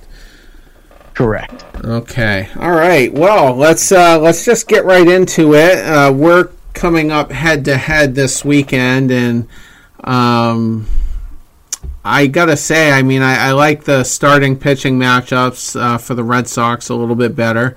We basically have all of our big starters going in this, though we did already give you the Sunday game with David Price. No, uh, I'm not going to bullshit my way through that game, but uh, man. we have No. Sale, Rodriguez, and Porcello, all of whom uh, you know have had success, recent success against the Yankees, but your lineup I feel like is a little bit more locked in right now, and our bullpen is an absolute dumpster fire. So, honestly, from a fan's perspective, I would probably be happy with a split here, but who knows? I'll say thing. Anything less than the Yankees winning three, I actually put a bet on the line. I have to get a tattoo somewhere, somewhere that, somewhere that my co-hosts choose, and I can't say no. Um, but say this, and this sounds a little. This probably sounds a little crazy, but I'm actually the most afraid, probably, of Rodriguez. yeah, I just uh, feel every time he faces the Yankees, whether he's having a good year, bad year, in between, he finds a way to just shut them down. I mean, he's going against Germán, who's been lights out for us, and and he's been one of the better pitchers in all of baseball. But his last couple starts have been a little concerning. A lot of Yankee fans are asking, "Is this going to be? Is this a trend? Is this just a couple off games?" I I said right off the bat that this second game in this series is going to tell whether this is the path he's going down. Is he coming back down to earth, or you know, were those just a couple bad games? But I think Chris Sale. I mean, obviously it's Chris Sale. No matter, I don't care if the guy's got a 16 ERA. I'm scared to face him. But I think with this lineup, the Yankees, the Yankees right now have been putting together. There's some good at bats. I think they can knock him out early. Um, Porcello's always hit or miss against us, and then you know David Price, like you said, doesn't have the most success. So that that game against uh, Rodriguez is actually the one I'd be most concerned with as far as the Yankee offense goes. Yeah, I mean, if you're, yeah, if you're hoping for, you know, three out of four, that that's a really bold bet. By the way, I, I would not have, even if I were a Yankee fan, that was extremely optimistic. I, um, I It- would not it be- Wasn't realistic. It wasn't like I I was cocky and said they were going to win three. To, at the beginning of the year, but my co-host Christian and our other host uh, Ryan, they thought that Ellsbury had a chance. Jacoby Ellsbury had a chance of being on the uh, 25 man roster come opening day. So I bet them a tattoo wherever they chose of whatever they wanted that he would not be anywhere near opening day. Uh, um, and I was right, and I was kind of upset about it. So now I've been putting this bet on the line because I kind of just want to do it just to just to entertain people at this point. But I kind of just do it now so that our listeners and our and our followers, if I mean, I think if the Yankees split, um, it's not a bad thing, but we'll definitely be a little more disappointed than taking the series, obviously. So it'll just give us something to look forward to. Yeah, absolutely. And uh, so you must be. I don't even know what the word for it is. I mean, if I if I told you on April first that you're about to lose Judge for probably you know the first couple of months anyway. I know he's kind of he's fairly close. Uh, did I say Judge or Stanton? Judge is a little far out. Stanton will be, yeah. um, you know, should be activated fairly quickly. You know, Severino wouldn't, you know, be a factor at least for the first half of the season. Um, you know, so, so many names are escaping me right now. Uh, but just injury riddled do all you have to do is just pull up the 25 man roster to start opening day, and you just and you just name them. You list them right down down the line. Yeah, I mean, Betances is, is another one, and you you didn't have Sanchez for a little while. He was on the DL, and um, I I just. Eh, so take all of that, and then I told you on June first you'd be in first place. You know what would you tell me? Honestly, it it's so it's it's almost like a roller coaster of emotions because and you would think it's just happiness and you know I we feel good as fans but I think the true Yankee fan right now is lying if they're not telling you they're a little bit on edge because there's part of you that is obviously excited about this team, um, what they've done thus far. And let me just ask before I keep going can you hear me okay on, on your end? Yeah. Oh, yeah. You're coming through. Um, and you know that that part's great. Then you look at it from you know Brian Cashman's standpoint, and a lot of fans rip him. Honestly, a lot of the fan base doesn't like Brian Cashman, but I can't think of another team who could have had this many injuries and sustained this type of success. They didn't just tread water and keep their heads above water. They're in first place in the AL East. And that says a lot about the depth put together. So, again, another positive that you're taking out of this. My biggest concern why I'm on edge is because I know these guys are coming back and I want them to come back. I'm not, you know, there's a lot of Yankee fans out there that don't want any of these guys to come back now because they think this new, uh, you know, scrappy team that doesn't strike out a lot is a championship caliber team, but they're not. And my biggest concern is that by Memorial Day, I can sit down and truly evaluate this team, what needs to be done, who they need to get, or what they need to get to fulfill this roster. And right now, I can't because, yes, these guys are going to come back, and we don't know who's going to perform throughout the rest of the year because we're not watching the team that we expected to take the field. So yeah, it's great that they're winning. Can they still sustain it throughout the rest of the year the way they're constructed? Maybe, but I need to see some pitching. And the pitching's been really good thus far, but we all know that after the after these hot humid days of summer where guys are throwing more innings and more pitches that come come end of August through September, these guys are tired, and you start to see it. And I need to know if Severino's coming back. I need to know um, if Paxton's going to stay healthy, if Betances is going to come back the same guy. I'm telling you right now, if if Dellin Betances comes back and he's the same dominant Dellin Betances as we know, uh, this team is going to be really, really, really scary going into October, assuming they make it that far. But I don't like to assume. And I guess while we're at it, what are your expectations for Severino? Because I mean, you hear mixed reports, and I, I get mixed opinions from Yankee fans, you know, on Twitter. Like, I mean, is he gonna? Will he come back, or is this going to be a season-long injury that may or may not result in some type of, you know, surgery or procedure or whatnot? From everything we've heard, and you can't you don't even know what to believe when it comes to the Yankees and their injuries. But from everything I've heard, um, I if I had to put a date on it, I'm thinking mid August, where there's a possibility Severino comes back because they'll probably tell you sooner, but I don't know. I they're saying post All Star break, so for me, you want to be optimistic and say maybe end of July, fine, but I think it's going to be a little bit longer and I think it's really going to depend on. I see. I think the Yankees will bring him back, and if he's effective right out of the gate, and he's showing that he can be an impact uh, to this team, to this clubhouse, to the success uh, throughout the rest of the season, and hopefully in the postseason, if he shows that right away, I say he's back and and can contribute to this team. I think if you see any signs of them bringing him back and he looks like he, you know, lost some velocity or he's just not sharp. I don't think they're going to give him too long before they say, you know what, this is rushed. I don't think he's going to have enough time to develop into the guy we need him to be.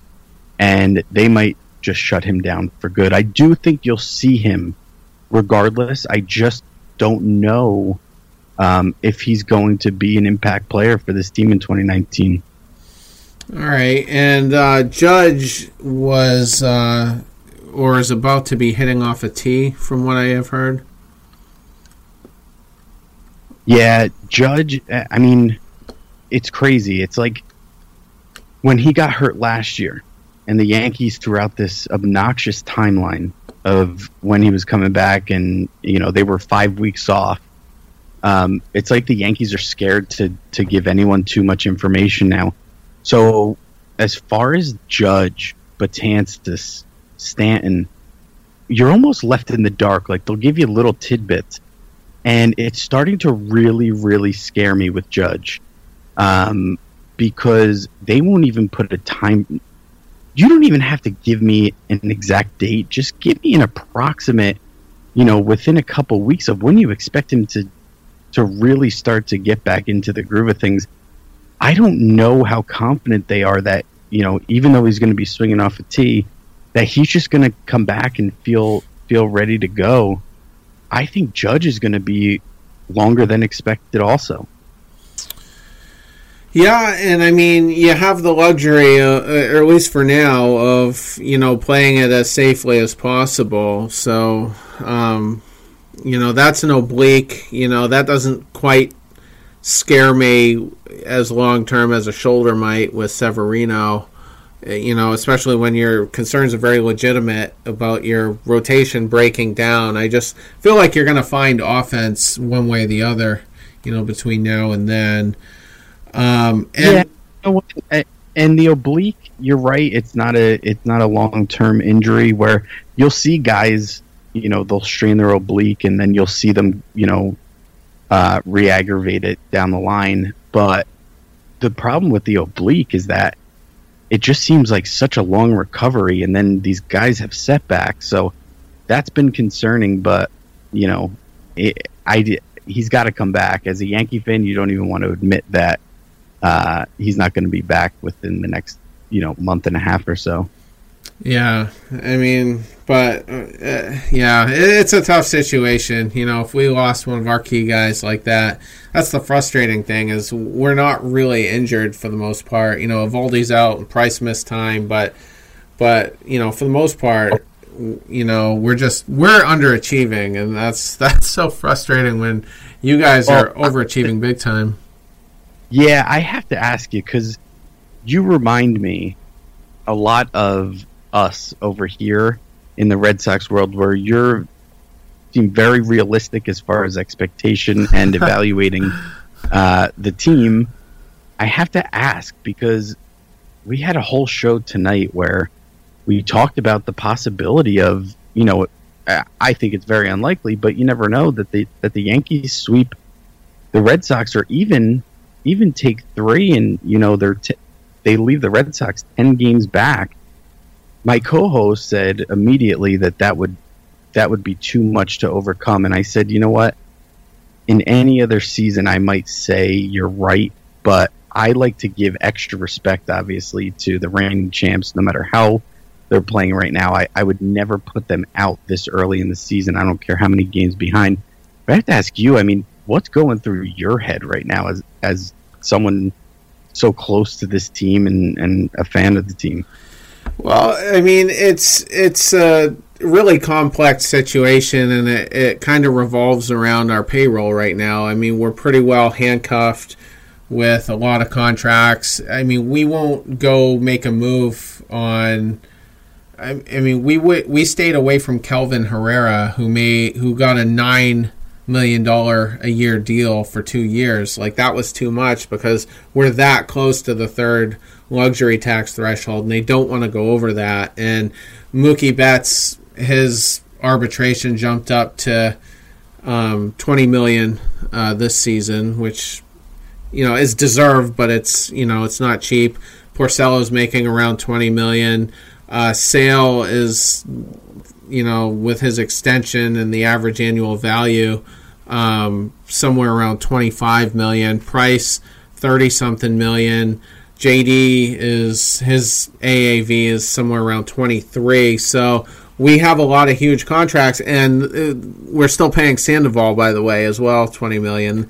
That will come up this year, mercifully. But um, we're just really handcuffed right now, and we'll gain a little bit of flexibility, uh, you know, when the season ends. But um, and Bogaerts as well uh, got a got a new extension.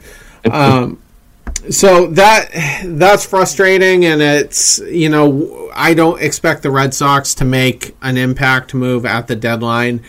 We got a Eovaldi last year who didn't really do much for us in the regular season. Was and he was a force was in October. A, was a god in the you know. Do, do you think you went series without that without that pickup? Uh, I'm sorry. Do you think you win the World Series without without snagging him? Oh, it's tough. I mean, I mean, he pitched well against you guys. He treaded water uh, against the Astros. Uh, it, I don't, I don't think so, to be honest with you. And you, you have to, you have to include his uh, relief appearances as well, because Cora had that systematic strategy. Yeah, where they instead of throwing a side session, he was just going to pitch them you know, in an inning. So, you know, if you take the the entire totality of of what um, he gave us, you know, as a starter and a reliever, no, absolutely not. And you know, but I'll also tell you, he only pitches well. He only dominates launch angle type teams, you know, and he he keeps the ball kind of up in the zone, and you know, he can you know, he's up around 100 all the time, and I think we saw 101, 102 at, at various points in October.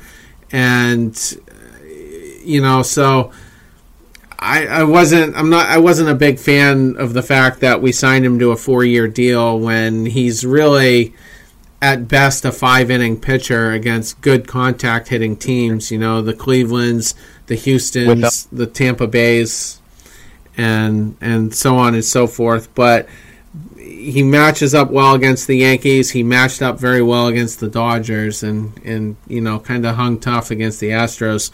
But we don't win it. But that is kind of you know that's another big contract on our books. So you know all of our additions throughout the year are going to be throughout the uh, you know are basically minor league guys that are about to be major league ready. I, I was kind of griping how I don't think Cora handled Travis Lakins too well. I, I don't think he should have been put in high leverage type situations. The the couple of call ups he's had. Our other top relief prospect has got like a high six ERA right now in Double A. Uh, that's Durbin Feltman, and he was expected to be fast tracked to the majors because he pitched four years of college, so he's pretty well seasoned. But still, you know, slow out of the gates. And you, have seen Chavis, so that's working out well. And, and, especially the fact that he's suddenly able to play second base because I think he only got maybe a half a dozen starts. But but I just feel like you know we have some holes and we're not firing on all cylinders. You know the the rotation will be fine for a little while, but then the bullpen won't, or you know the bullpen's fine, but the bats get cold, and it's just not it's just not the 2018 team. You you got to remember going into last postseason, we got swept against Cleveland in 2016, which was really embarrassing and you know because they were injured and we're using spot starters and Bauer hadn't really you know evolved yet into the ace that he is. And and then 2017 the Astros you know took 3 out of 4 against us and sent us home. And we were hungry. And and that's why that's why we did so well. But we came into 2019 like we just left the Chinese buffet and we're full. And you know yeah but it's not an excuse because if you're a fan of a team, no matter it doesn't matter if they win 20 World Series in a row. When that 21st season comes comes around, you want nothing less than a than a championship because why else would you even watch or bother? So I'm not saying it's an excuse, but I'll say this: as far as you know, being handcuffed right now, or you know how things were handled, I got to say, I'm a firm believer that you know, yeah, maybe the Eovaldi contract was was not the smartest as far as years and money, especially a guy with a history of elbow issues. Um, but you know what?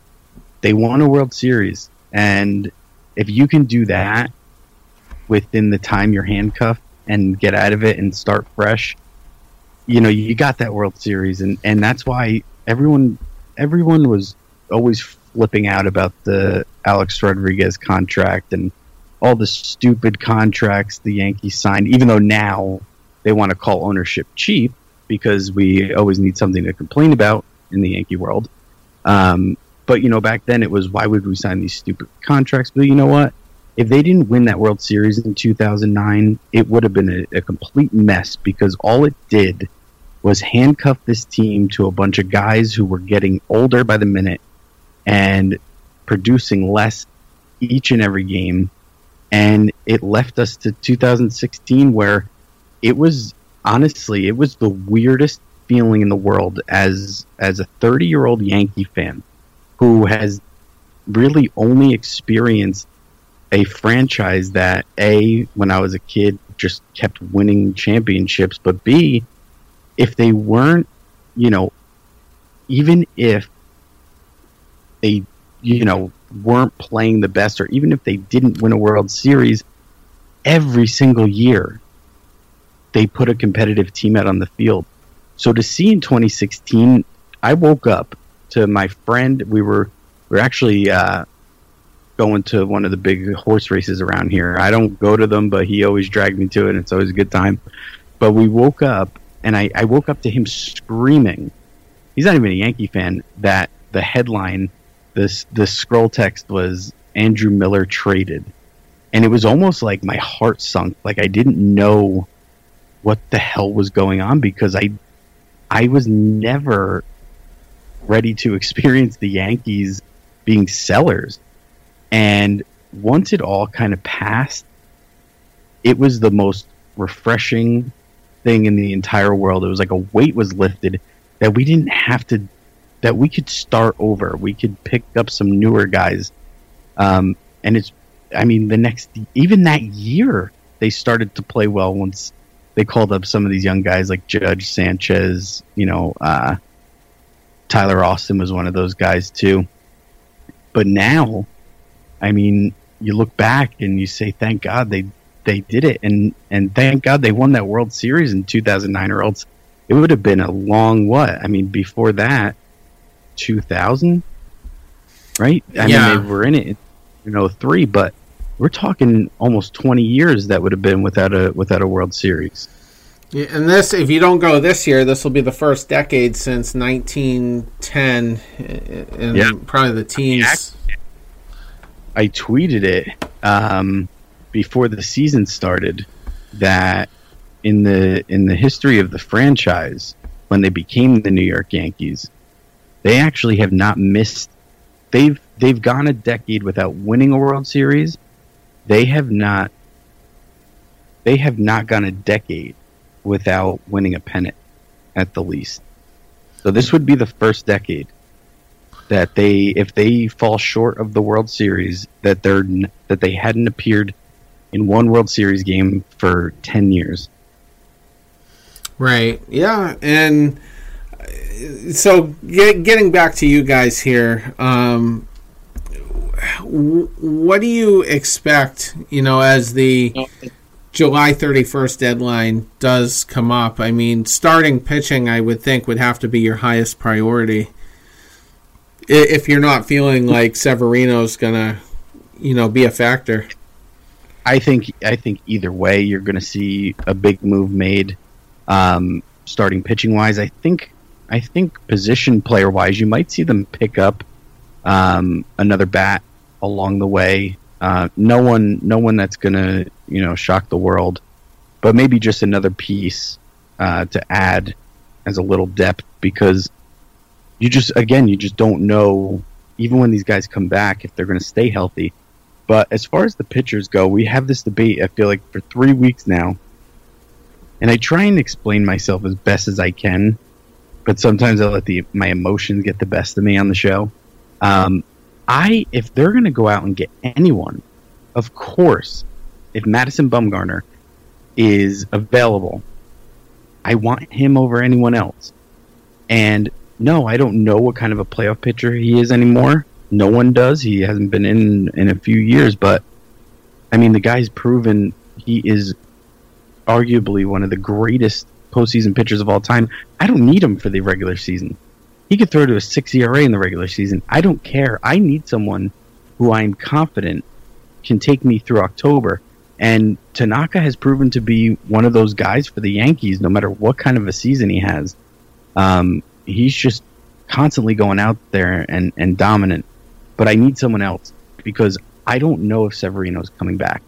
And if I can pair Mad Madison Bumgarner with Tanaka and James Paxton, and then have guys like Jay Happ, who I don't think you're if if everything falls into place, you're really not going to see Jay Happ in any postseason games, or at least not in any big innings. Um, but you know, you pair that depth with those big three starters and the bullpen. It's it's just, I mean, I I would be shocked if they didn't at least win a pennant at that point. So I think I think that Madison Bumgarner would be the best pickup, but I don't think the Yankees are going to pull it off. I think the Yankees, for some reason, I have this weird feeling that Dallas Keuchel is going to end up being a New York Yankee, um, and Madison Bumgarner is going to go to some team where he might sign an extension, he might not, but the San Francisco Giants are going to get an obnoxious amount for a rental.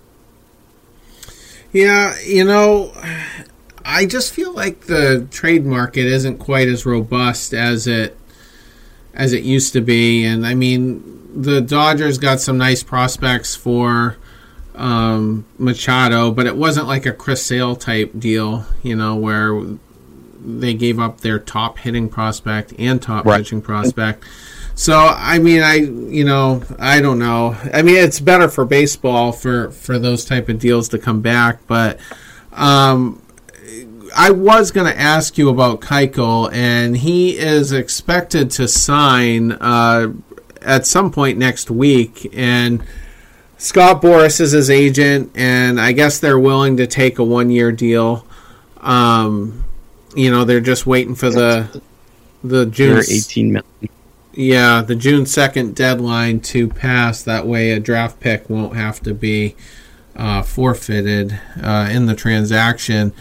Um, do you have any concerns, though? Because I just feel like he would be at least a month away from really being able to give you anything, you know, with no spring training. And I we used Kimbrel in, in the earlier example in the show, but I just it just seems like a long shot. If I were a Sox fan, I w- I wouldn't Keuchel wouldn't be my first choice if I was looking to add. And Yeah. he's an off speed guy, so he's got to be able to command that stuff. It just I don't know. Yeah, and you know what? That's why he's that's why he's not my first choice. Uh obviously, I mean, I think you'd be foolish to say you'd want him over Madison Bumgarner, um, but I just think he makes a little bit more sense because, yes, I Madison Bumgarner has earned the respect of no matter how long it's been that he can still go out there and do it. But I had the same argument about Keuchel. First of all, Madison Bumgarner not has only not pitched in the postseason since 16, but he's been hurt on and off. Where I know they've been freak injuries, but he's missed a lot of time. And I just as as much as I don't know what Dallas Keuchel is going to give me, being realistic and not just in theory of some dominant postseason pitcher, you know, in the past in Madison Bumgarner, reality is none of us know what either of them are capable of in the spotlight anymore. And if that's the case, then I would rather take the guy who I'm going to sign for one year, 18 million when I really uh, like I just said, you know, they got Paxton. You got Tanaka who I'm more confident than anyone in the postseason given his given his uh you know last few years. And you pair that up with a guy like Dallas Keuchel who really everyone talks about him like he's some bum now. But if you go back and look at the numbers, they're really not terrible. I think he got I think he got eaten up in in Houston because they acquired guys like Verlander who is out of this world again, and you you know uh, Gerrit Cole and you had McCullers pitching well.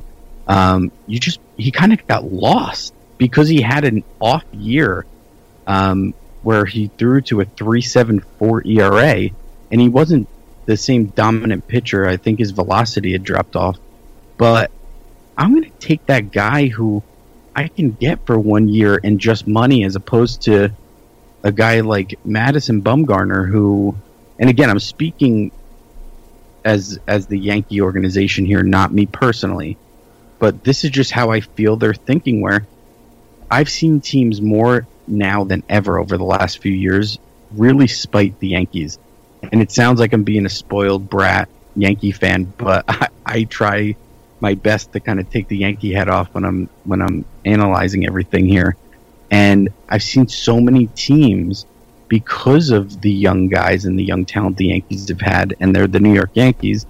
I've seen so many teams pass up on deals that were better than what they eventually took for some big name guys because, you know, the Yankees wouldn't give up Andujar or the Yankees wouldn't give up Gleyber Torres. But the guys they were offering were still better than what they got from the other team. I don't know if the Giants would would take it that down that road, but I can definitely see it happening where Brian Cashman has kind of gotten to the point where he's not he's not going to play games anymore. If you're gonna if you're gonna BS, you saw it with Machado. They took the guy out to dinner, they gave him a tour, they gave him this, and it was just kind of like you know what, I, if this is going to be some long drawn out drama, I'm done. I'm going to go out and get myself a DJ LeMahieu. I'm going to go out and and pick up uh, uh, Troy Tulowitzki, who you know everyone ripped him for, but I mean the guy gave what's five hundred uh, what's five hundred thousand to to the New York Yankees.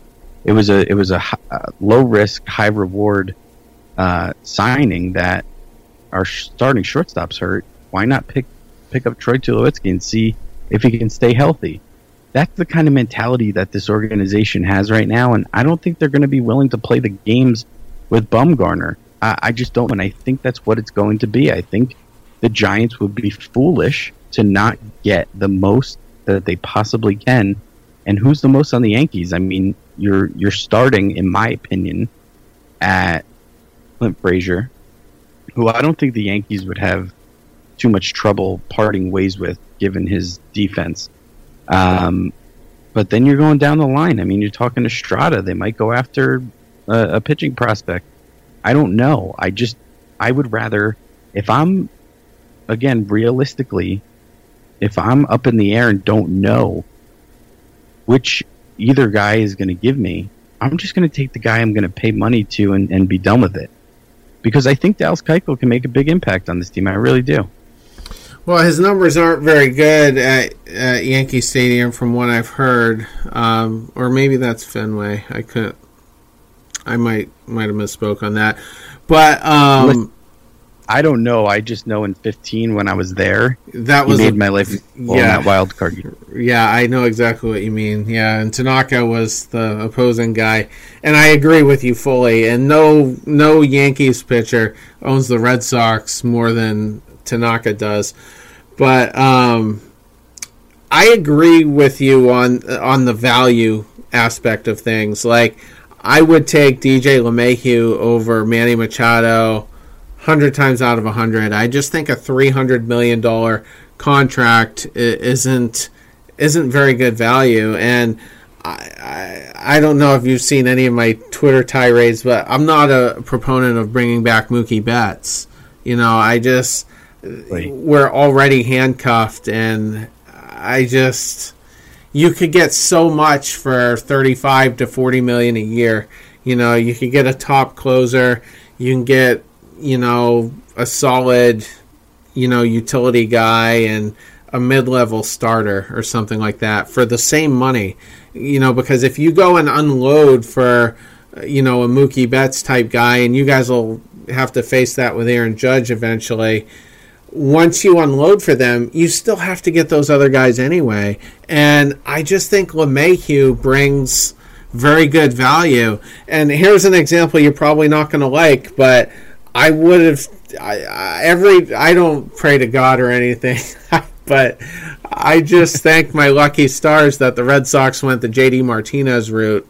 You know, uh, for 110 million, than you guys did with Stanton for a huge and Stanton's contract. I mean, he had a no trade anyway, so that was more complicated than I made it sound. But but you know, even if Stanton was willing to come to the Red Sox, I I would have wanted Martinez because it's just better value.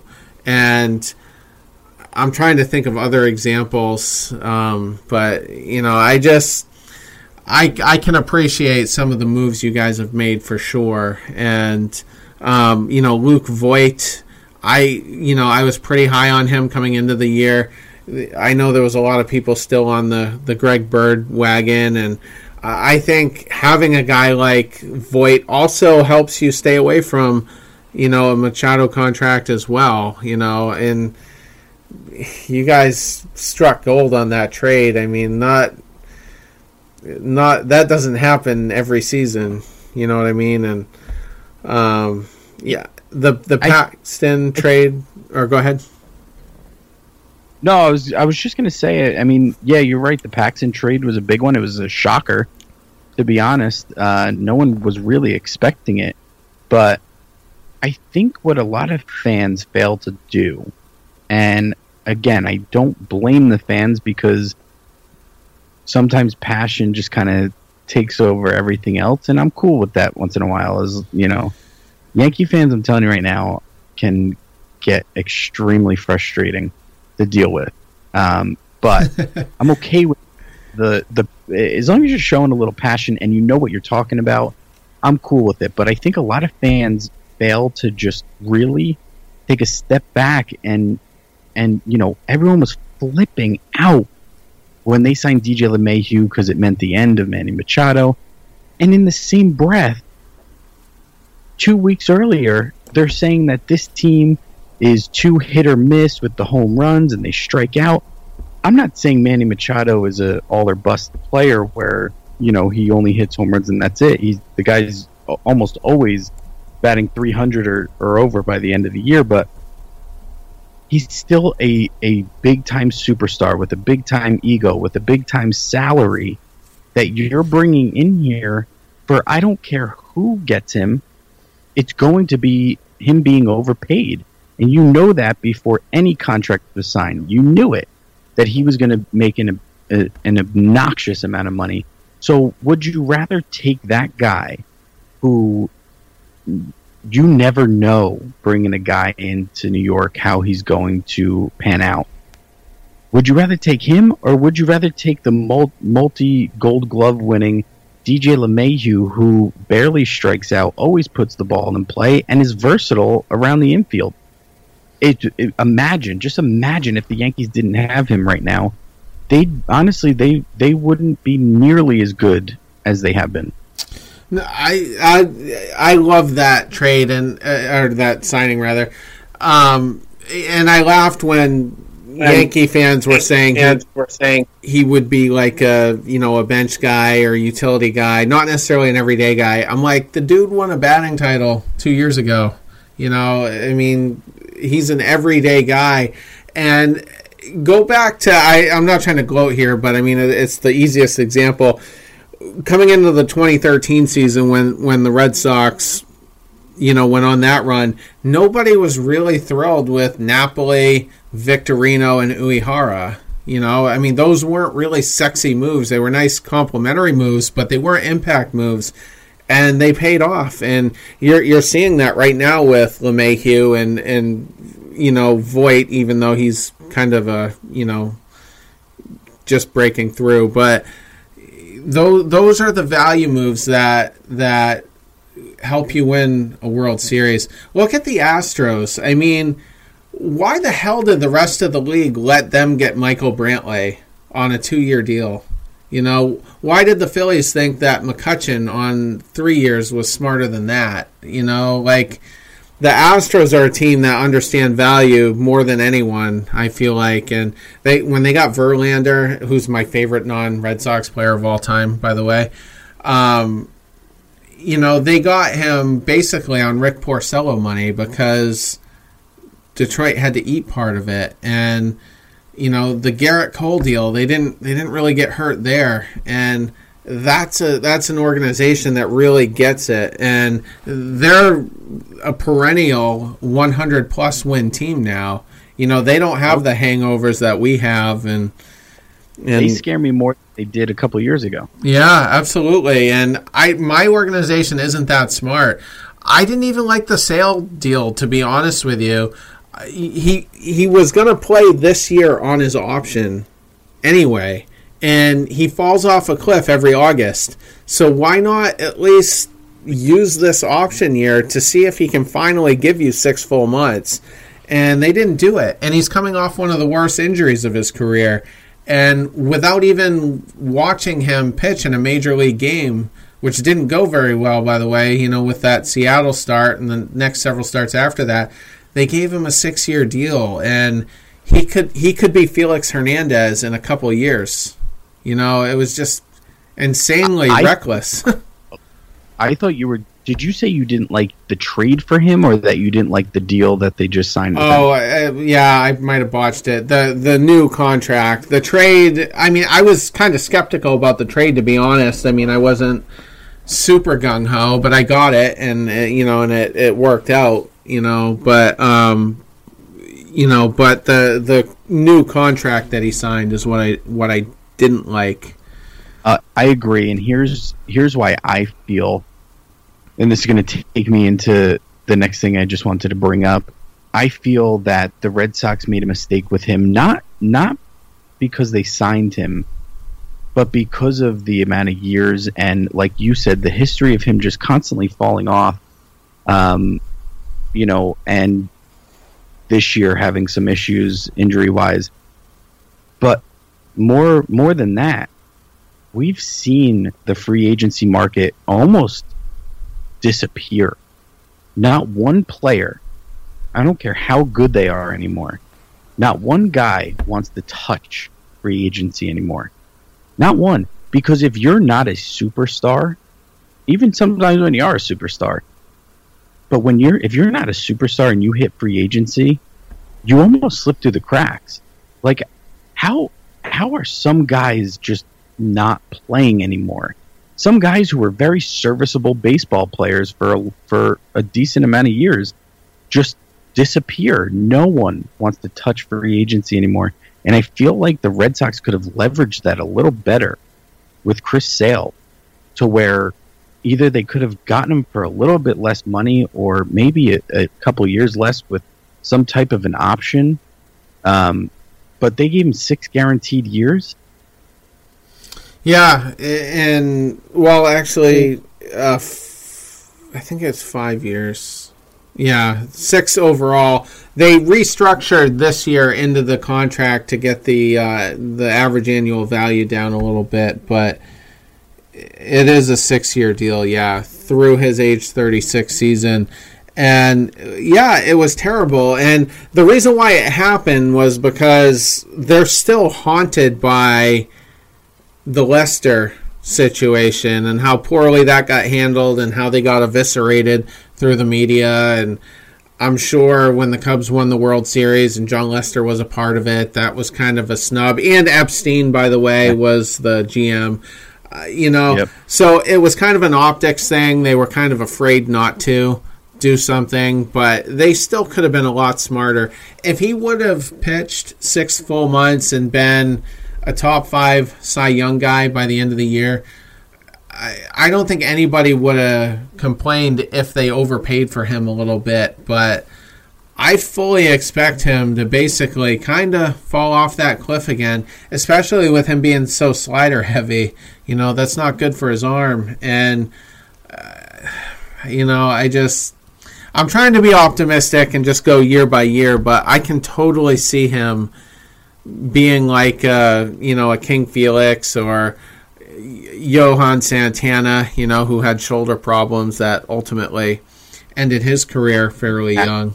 Could happen. He's just he's just first of all, he's such like a lanky guy Yeah. who goes out there, flings it, throws a lot of innings, which is I think I mean, I don't I haven't followed his starts too closely just because I know he was struggling, so any numbers I see are going to be skewed, but I'd have to imagine even when he picks up the pace throughout the summer where he's really in his groove that the Red Sox really have to focus on on nurturing this guy a little more and, and watching his innings a little better because he's nothing to them if if he's going to continue to fall off towards the end of the season. Yeah, and you know they they kind of tailored a, a program in the spring training before last, you know, to try to help give him, you know, a little bit more longevity throughout the season. And when the season did start, he didn't come out throwing absolute gas. Absolutely gas. You know, so and then by the time mid July came, he was on the DL and you know stayed on it till well, he, he pitched one start in late July actually, but then went right back on it and was basically used as an opener, you know, in the last half of uh, September, and uh, then he, you know, he he had some lengthier starts in October, you know, with the exception of the uh, one Dodger start he had, which I think was only four innings, but um, I just think it was a reckless move, and they, they could have been a little smarter with it, and um, you know, but we'll You know, just I there's a point of me there's a point of me that gets it, but at the end of the day, uh, look, if he came here, won you the World Series, you know, and just proved to just continue to be his dominant self, I'd say it's a no brainer. You know, bring him back, regardless of if you're handcuffed or not. Just bring him back at that point. The guy Yeah. won your ring. He's still he's still a great pitcher, but the fact that he just hasn't done that really, and not in a sense of performance as much as it is just kind of making you panic a little bit about wondering when when it is that he's going to just completely break down because it is concerning that he falls apart at the end of the year.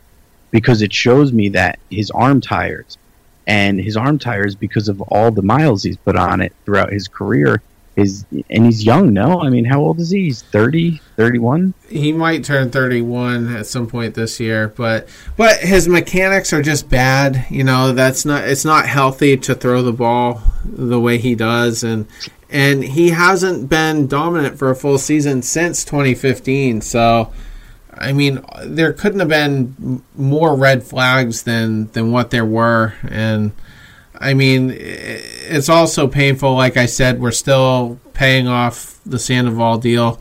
The Hanley Ramirez contract was kind of painful. Um, you know, it, it's just, you know, I just want to get out of the. I want to be more like the Astros and some of these smarter teams. The Dodgers are, you know, one of those teams as well. I mean, they they make a lot of really good moves and and they can develop their their young talent really well. And you know, they're a perennial first place team. And granted, they don't have another, you know, big market team in, in their division really other than the Giants, who you know, but their front office has been terrible, you know, up until their uh, recent um, signing. You know, I forget his name from the Dodgers, but they're going to blow it up this year and kind of, you know, you know, build the team the right. Are, are going to blow it up too. Yeah, well, they will to a degree, but I I don't think they're quite looking at a full rebuild like, say, the Orioles or the Marlins. You know, They call uh, re. What do they call it? Retooling. I Retooling. think or or They- reimagining is another fun one that that keeps getting imagining that sounds good, but I think they're kind of like I think they were a little shocked that the Twins are this good and they they can they stayed this good. Yeah, um, you know, this long. So I I've been hearing that they are uh, going to be giving up some pieces that you wouldn't expect them to. You're probably right. They're probably not going to completely break it down, but uh, you might see a couple names go that you wouldn't expect from the beginning of the season out of them. Yeah. You know, I try to keep their pitching staff, but it sounds like they're willing to deal both Kluber and Bauer. You know, Bieber looks like you know in another year or so he's going to be a solid, you know, number two or number three by the looks of it, or and maybe higher. I mean, who knows? Um, but yeah, and then they got Carrasco under, you know, locked up for a while. He's got durability issues, but but if I were the Indians, I would I deal Lindor. I mean, he's going to give you the most prospects, you know, in return, and I, you know, Bauer could, you know, I mean, he's still fairly young, and I think Kluber could pitch into his, you know, uh, he's 33, 34, but I mean, you could get another at least two or three years out of him, you know, if not more. And you know, so I I don't know, but you know, they're they got a you know good pulse on what they're trying to do. And you know, you mentioned the the Twins. I mean, Berrios is finally kind of having that breakout year. Um, Odorizzi as well, and th- they had a lot of pretty good signings. Moves, yeah. Yeah, in their lineup, I mean, they got Marwin Gonzalez pretty late on an absolute bargain. Um, you know, N- Nelson Cruz, he's might be injured, but that was uh, you know a good signing. And um, uh, I'm drawing blanks, but they they made some some sneaky good moves, and and I'm really I actually picked them to win the division. I, I had a hundred dollar bet with my co-host. He took the Indians, I took the Twins and uh, so I, I kind of figured, you know, that this this could be the season for them. You know, given the fact that the rest of the division's so weak. But yeah, um, yeah. So I, I mean, I guess we've covered a lot of uh, what we can cover. But um, so if the Red Sox win two, you're getting a new tattoo. I'm getting a tattoo, and it's probably not going to be uh, an attractive one. And it's how, how probably not- big is there like a size limit? I'll probably cap it. Oh, I'll probably cap it to like uh size of a fist. We'll go fistful. but- okay. Nothing crazy. Nothing that can be seen. Okay. um, good. But but that being said, I think I'll get it anywhere and of almost anything. I'll say that. And you get to pick what it is. No. They're Oh. picking I do get final say, but they get to throw the ideas at me. So, like, what if it's, you know, David Ortiz? I mean, I mean, I'm just, I'm thinking worst case scenarios here. I'll go Big Papi right on the ass. It's fine. Oh man, that's so bad. You're so brave. I'm not. I can't. I wouldn't. listen, just, just so you know, Dallas Keuchel at Yankee Stadium, three and two with a two point four five ERA in thirty three innings pitched, and I don't believe that includes the postseason, but it might. Okay. Well, uh, I must have been talking about Fenway then. I knew it was one of these. Yeah. Uh, I was actually just gonna pull that up real quick. He's actually only has one decision there. Um, but yeah, he's seven point five eight ERA at Fenway Park. okay. Yeah. So we're not go. going to touch him with a 10 foot pole. But, uh, yeah. So, but that that wouldn't be good for you, you know, if, uh, you know, ALDS rematch and he has to pitch at Fenway because Severino doesn't pitch well at Fenway. And, uh, yeah, so. That, that's and that's something, believe it or not, um, that the Yankees look really closely at because a lot of their moves over the last couple years, if you go, some of them might not have made sense to to people who didn't look at this, but a lot of the moves, as far as the pitchers go, over the last couple of years, were guys that had career success against the Red Sox and against the Astros, and that is not a coincidence. Well, you know who you should really get is uh, Edwin Encarnacion because that guy murders us at Fenway. Can we just get him for when we play when we play you at Fenway, and then we'll release him, and then maybe sign him again if, well, if his time in the rotation come up? If Voit goes down, and I'm not, I, I never wish that on him, you know, just even with the rivalry, but uh, that's got to be your move, uh, you know. But Oh, oh, you, oh, sorry. I'm thinking. Uh, I thought you said someone else. Encarnacion. Let me tell you something. It, you said. Who did you say? Edwin Encarnacion, yeah. Oh, I would. I couldn't watch the team. I don't think anymore. Really? You don't I like couldn't him? do it. Want to know why? Because as bad as he killed you, he probably killed us ten times more. And I can't stand the friggin' uh, parrot running around the bases. That is kind of weird. Yeah, I'll give you that. I just, I wouldn't mind. We were offered him for Jackie Bradley Jr. straight up, and we didn't take it. I He was, fits the Red Sox profile, though. I was pissed. like- He fits into the Red Sox clubhouse. yeah, I could looking at him. I'm telling you right now. yeah. Well, he's in Seattle now, and you know, that's you know purgatory as far as MLB Yeah. goes. Yeah. All right. Why don't you, uh, before we wrap here, just uh, one more time tell everyone where they can find you. find us, uh, first of all, you could go to right to nyysportstalk.com. We have uh, we have a podcast page where we post our video and, and audio. Find us on iTunes, uh, Stitcher Radio, SoundCloud, uh, not SoundCloud, Jesus, Stitcher Radio, iHeartRadio, um, really all over any anywhere you listen to podcasts. Um, and again, our YouTube channel, NYYST, just type that in, we'll pop right up.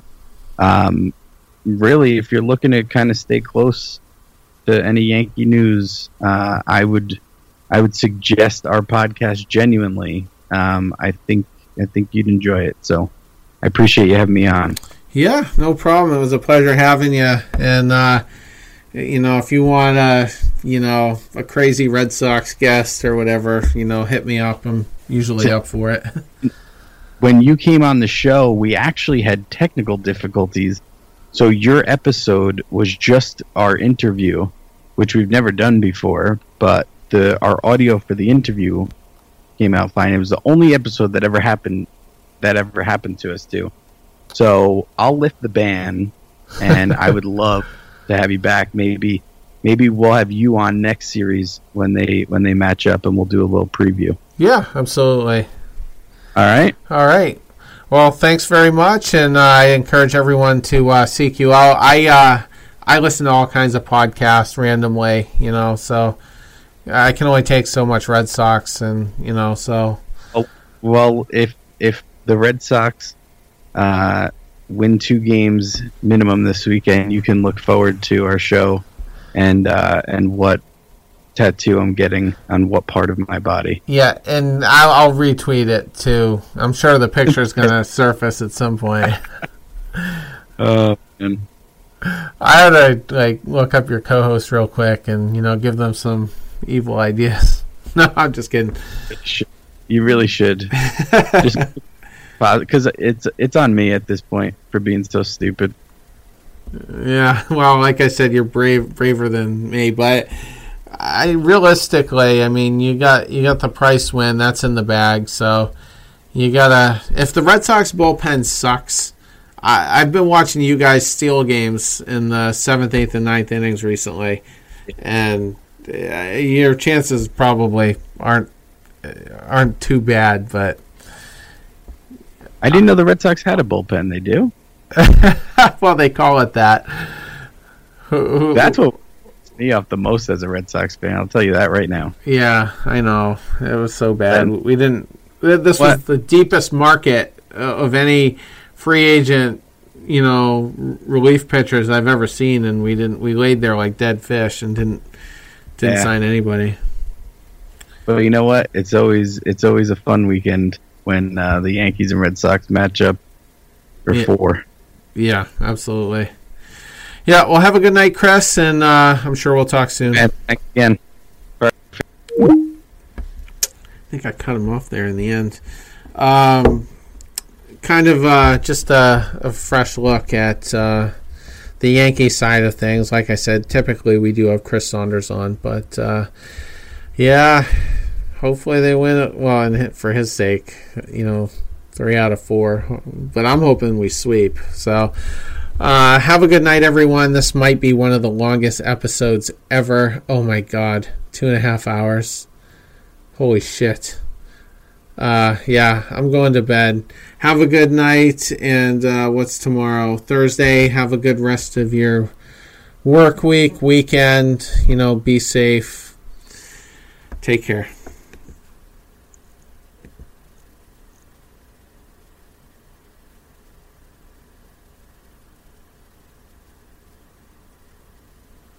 That's where I long to be. I'm a member of the Red Sox Nation. It's a kind of insanity.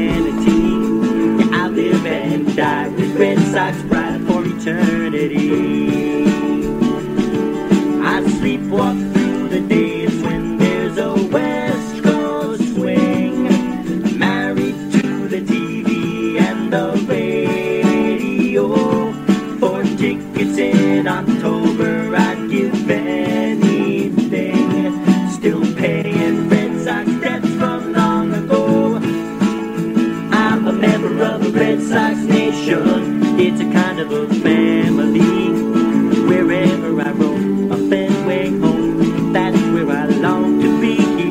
I'm a member of the Red Sox Nation. It's a kind of insanity. Yeah, I live and die with Red Sox pride for eternity.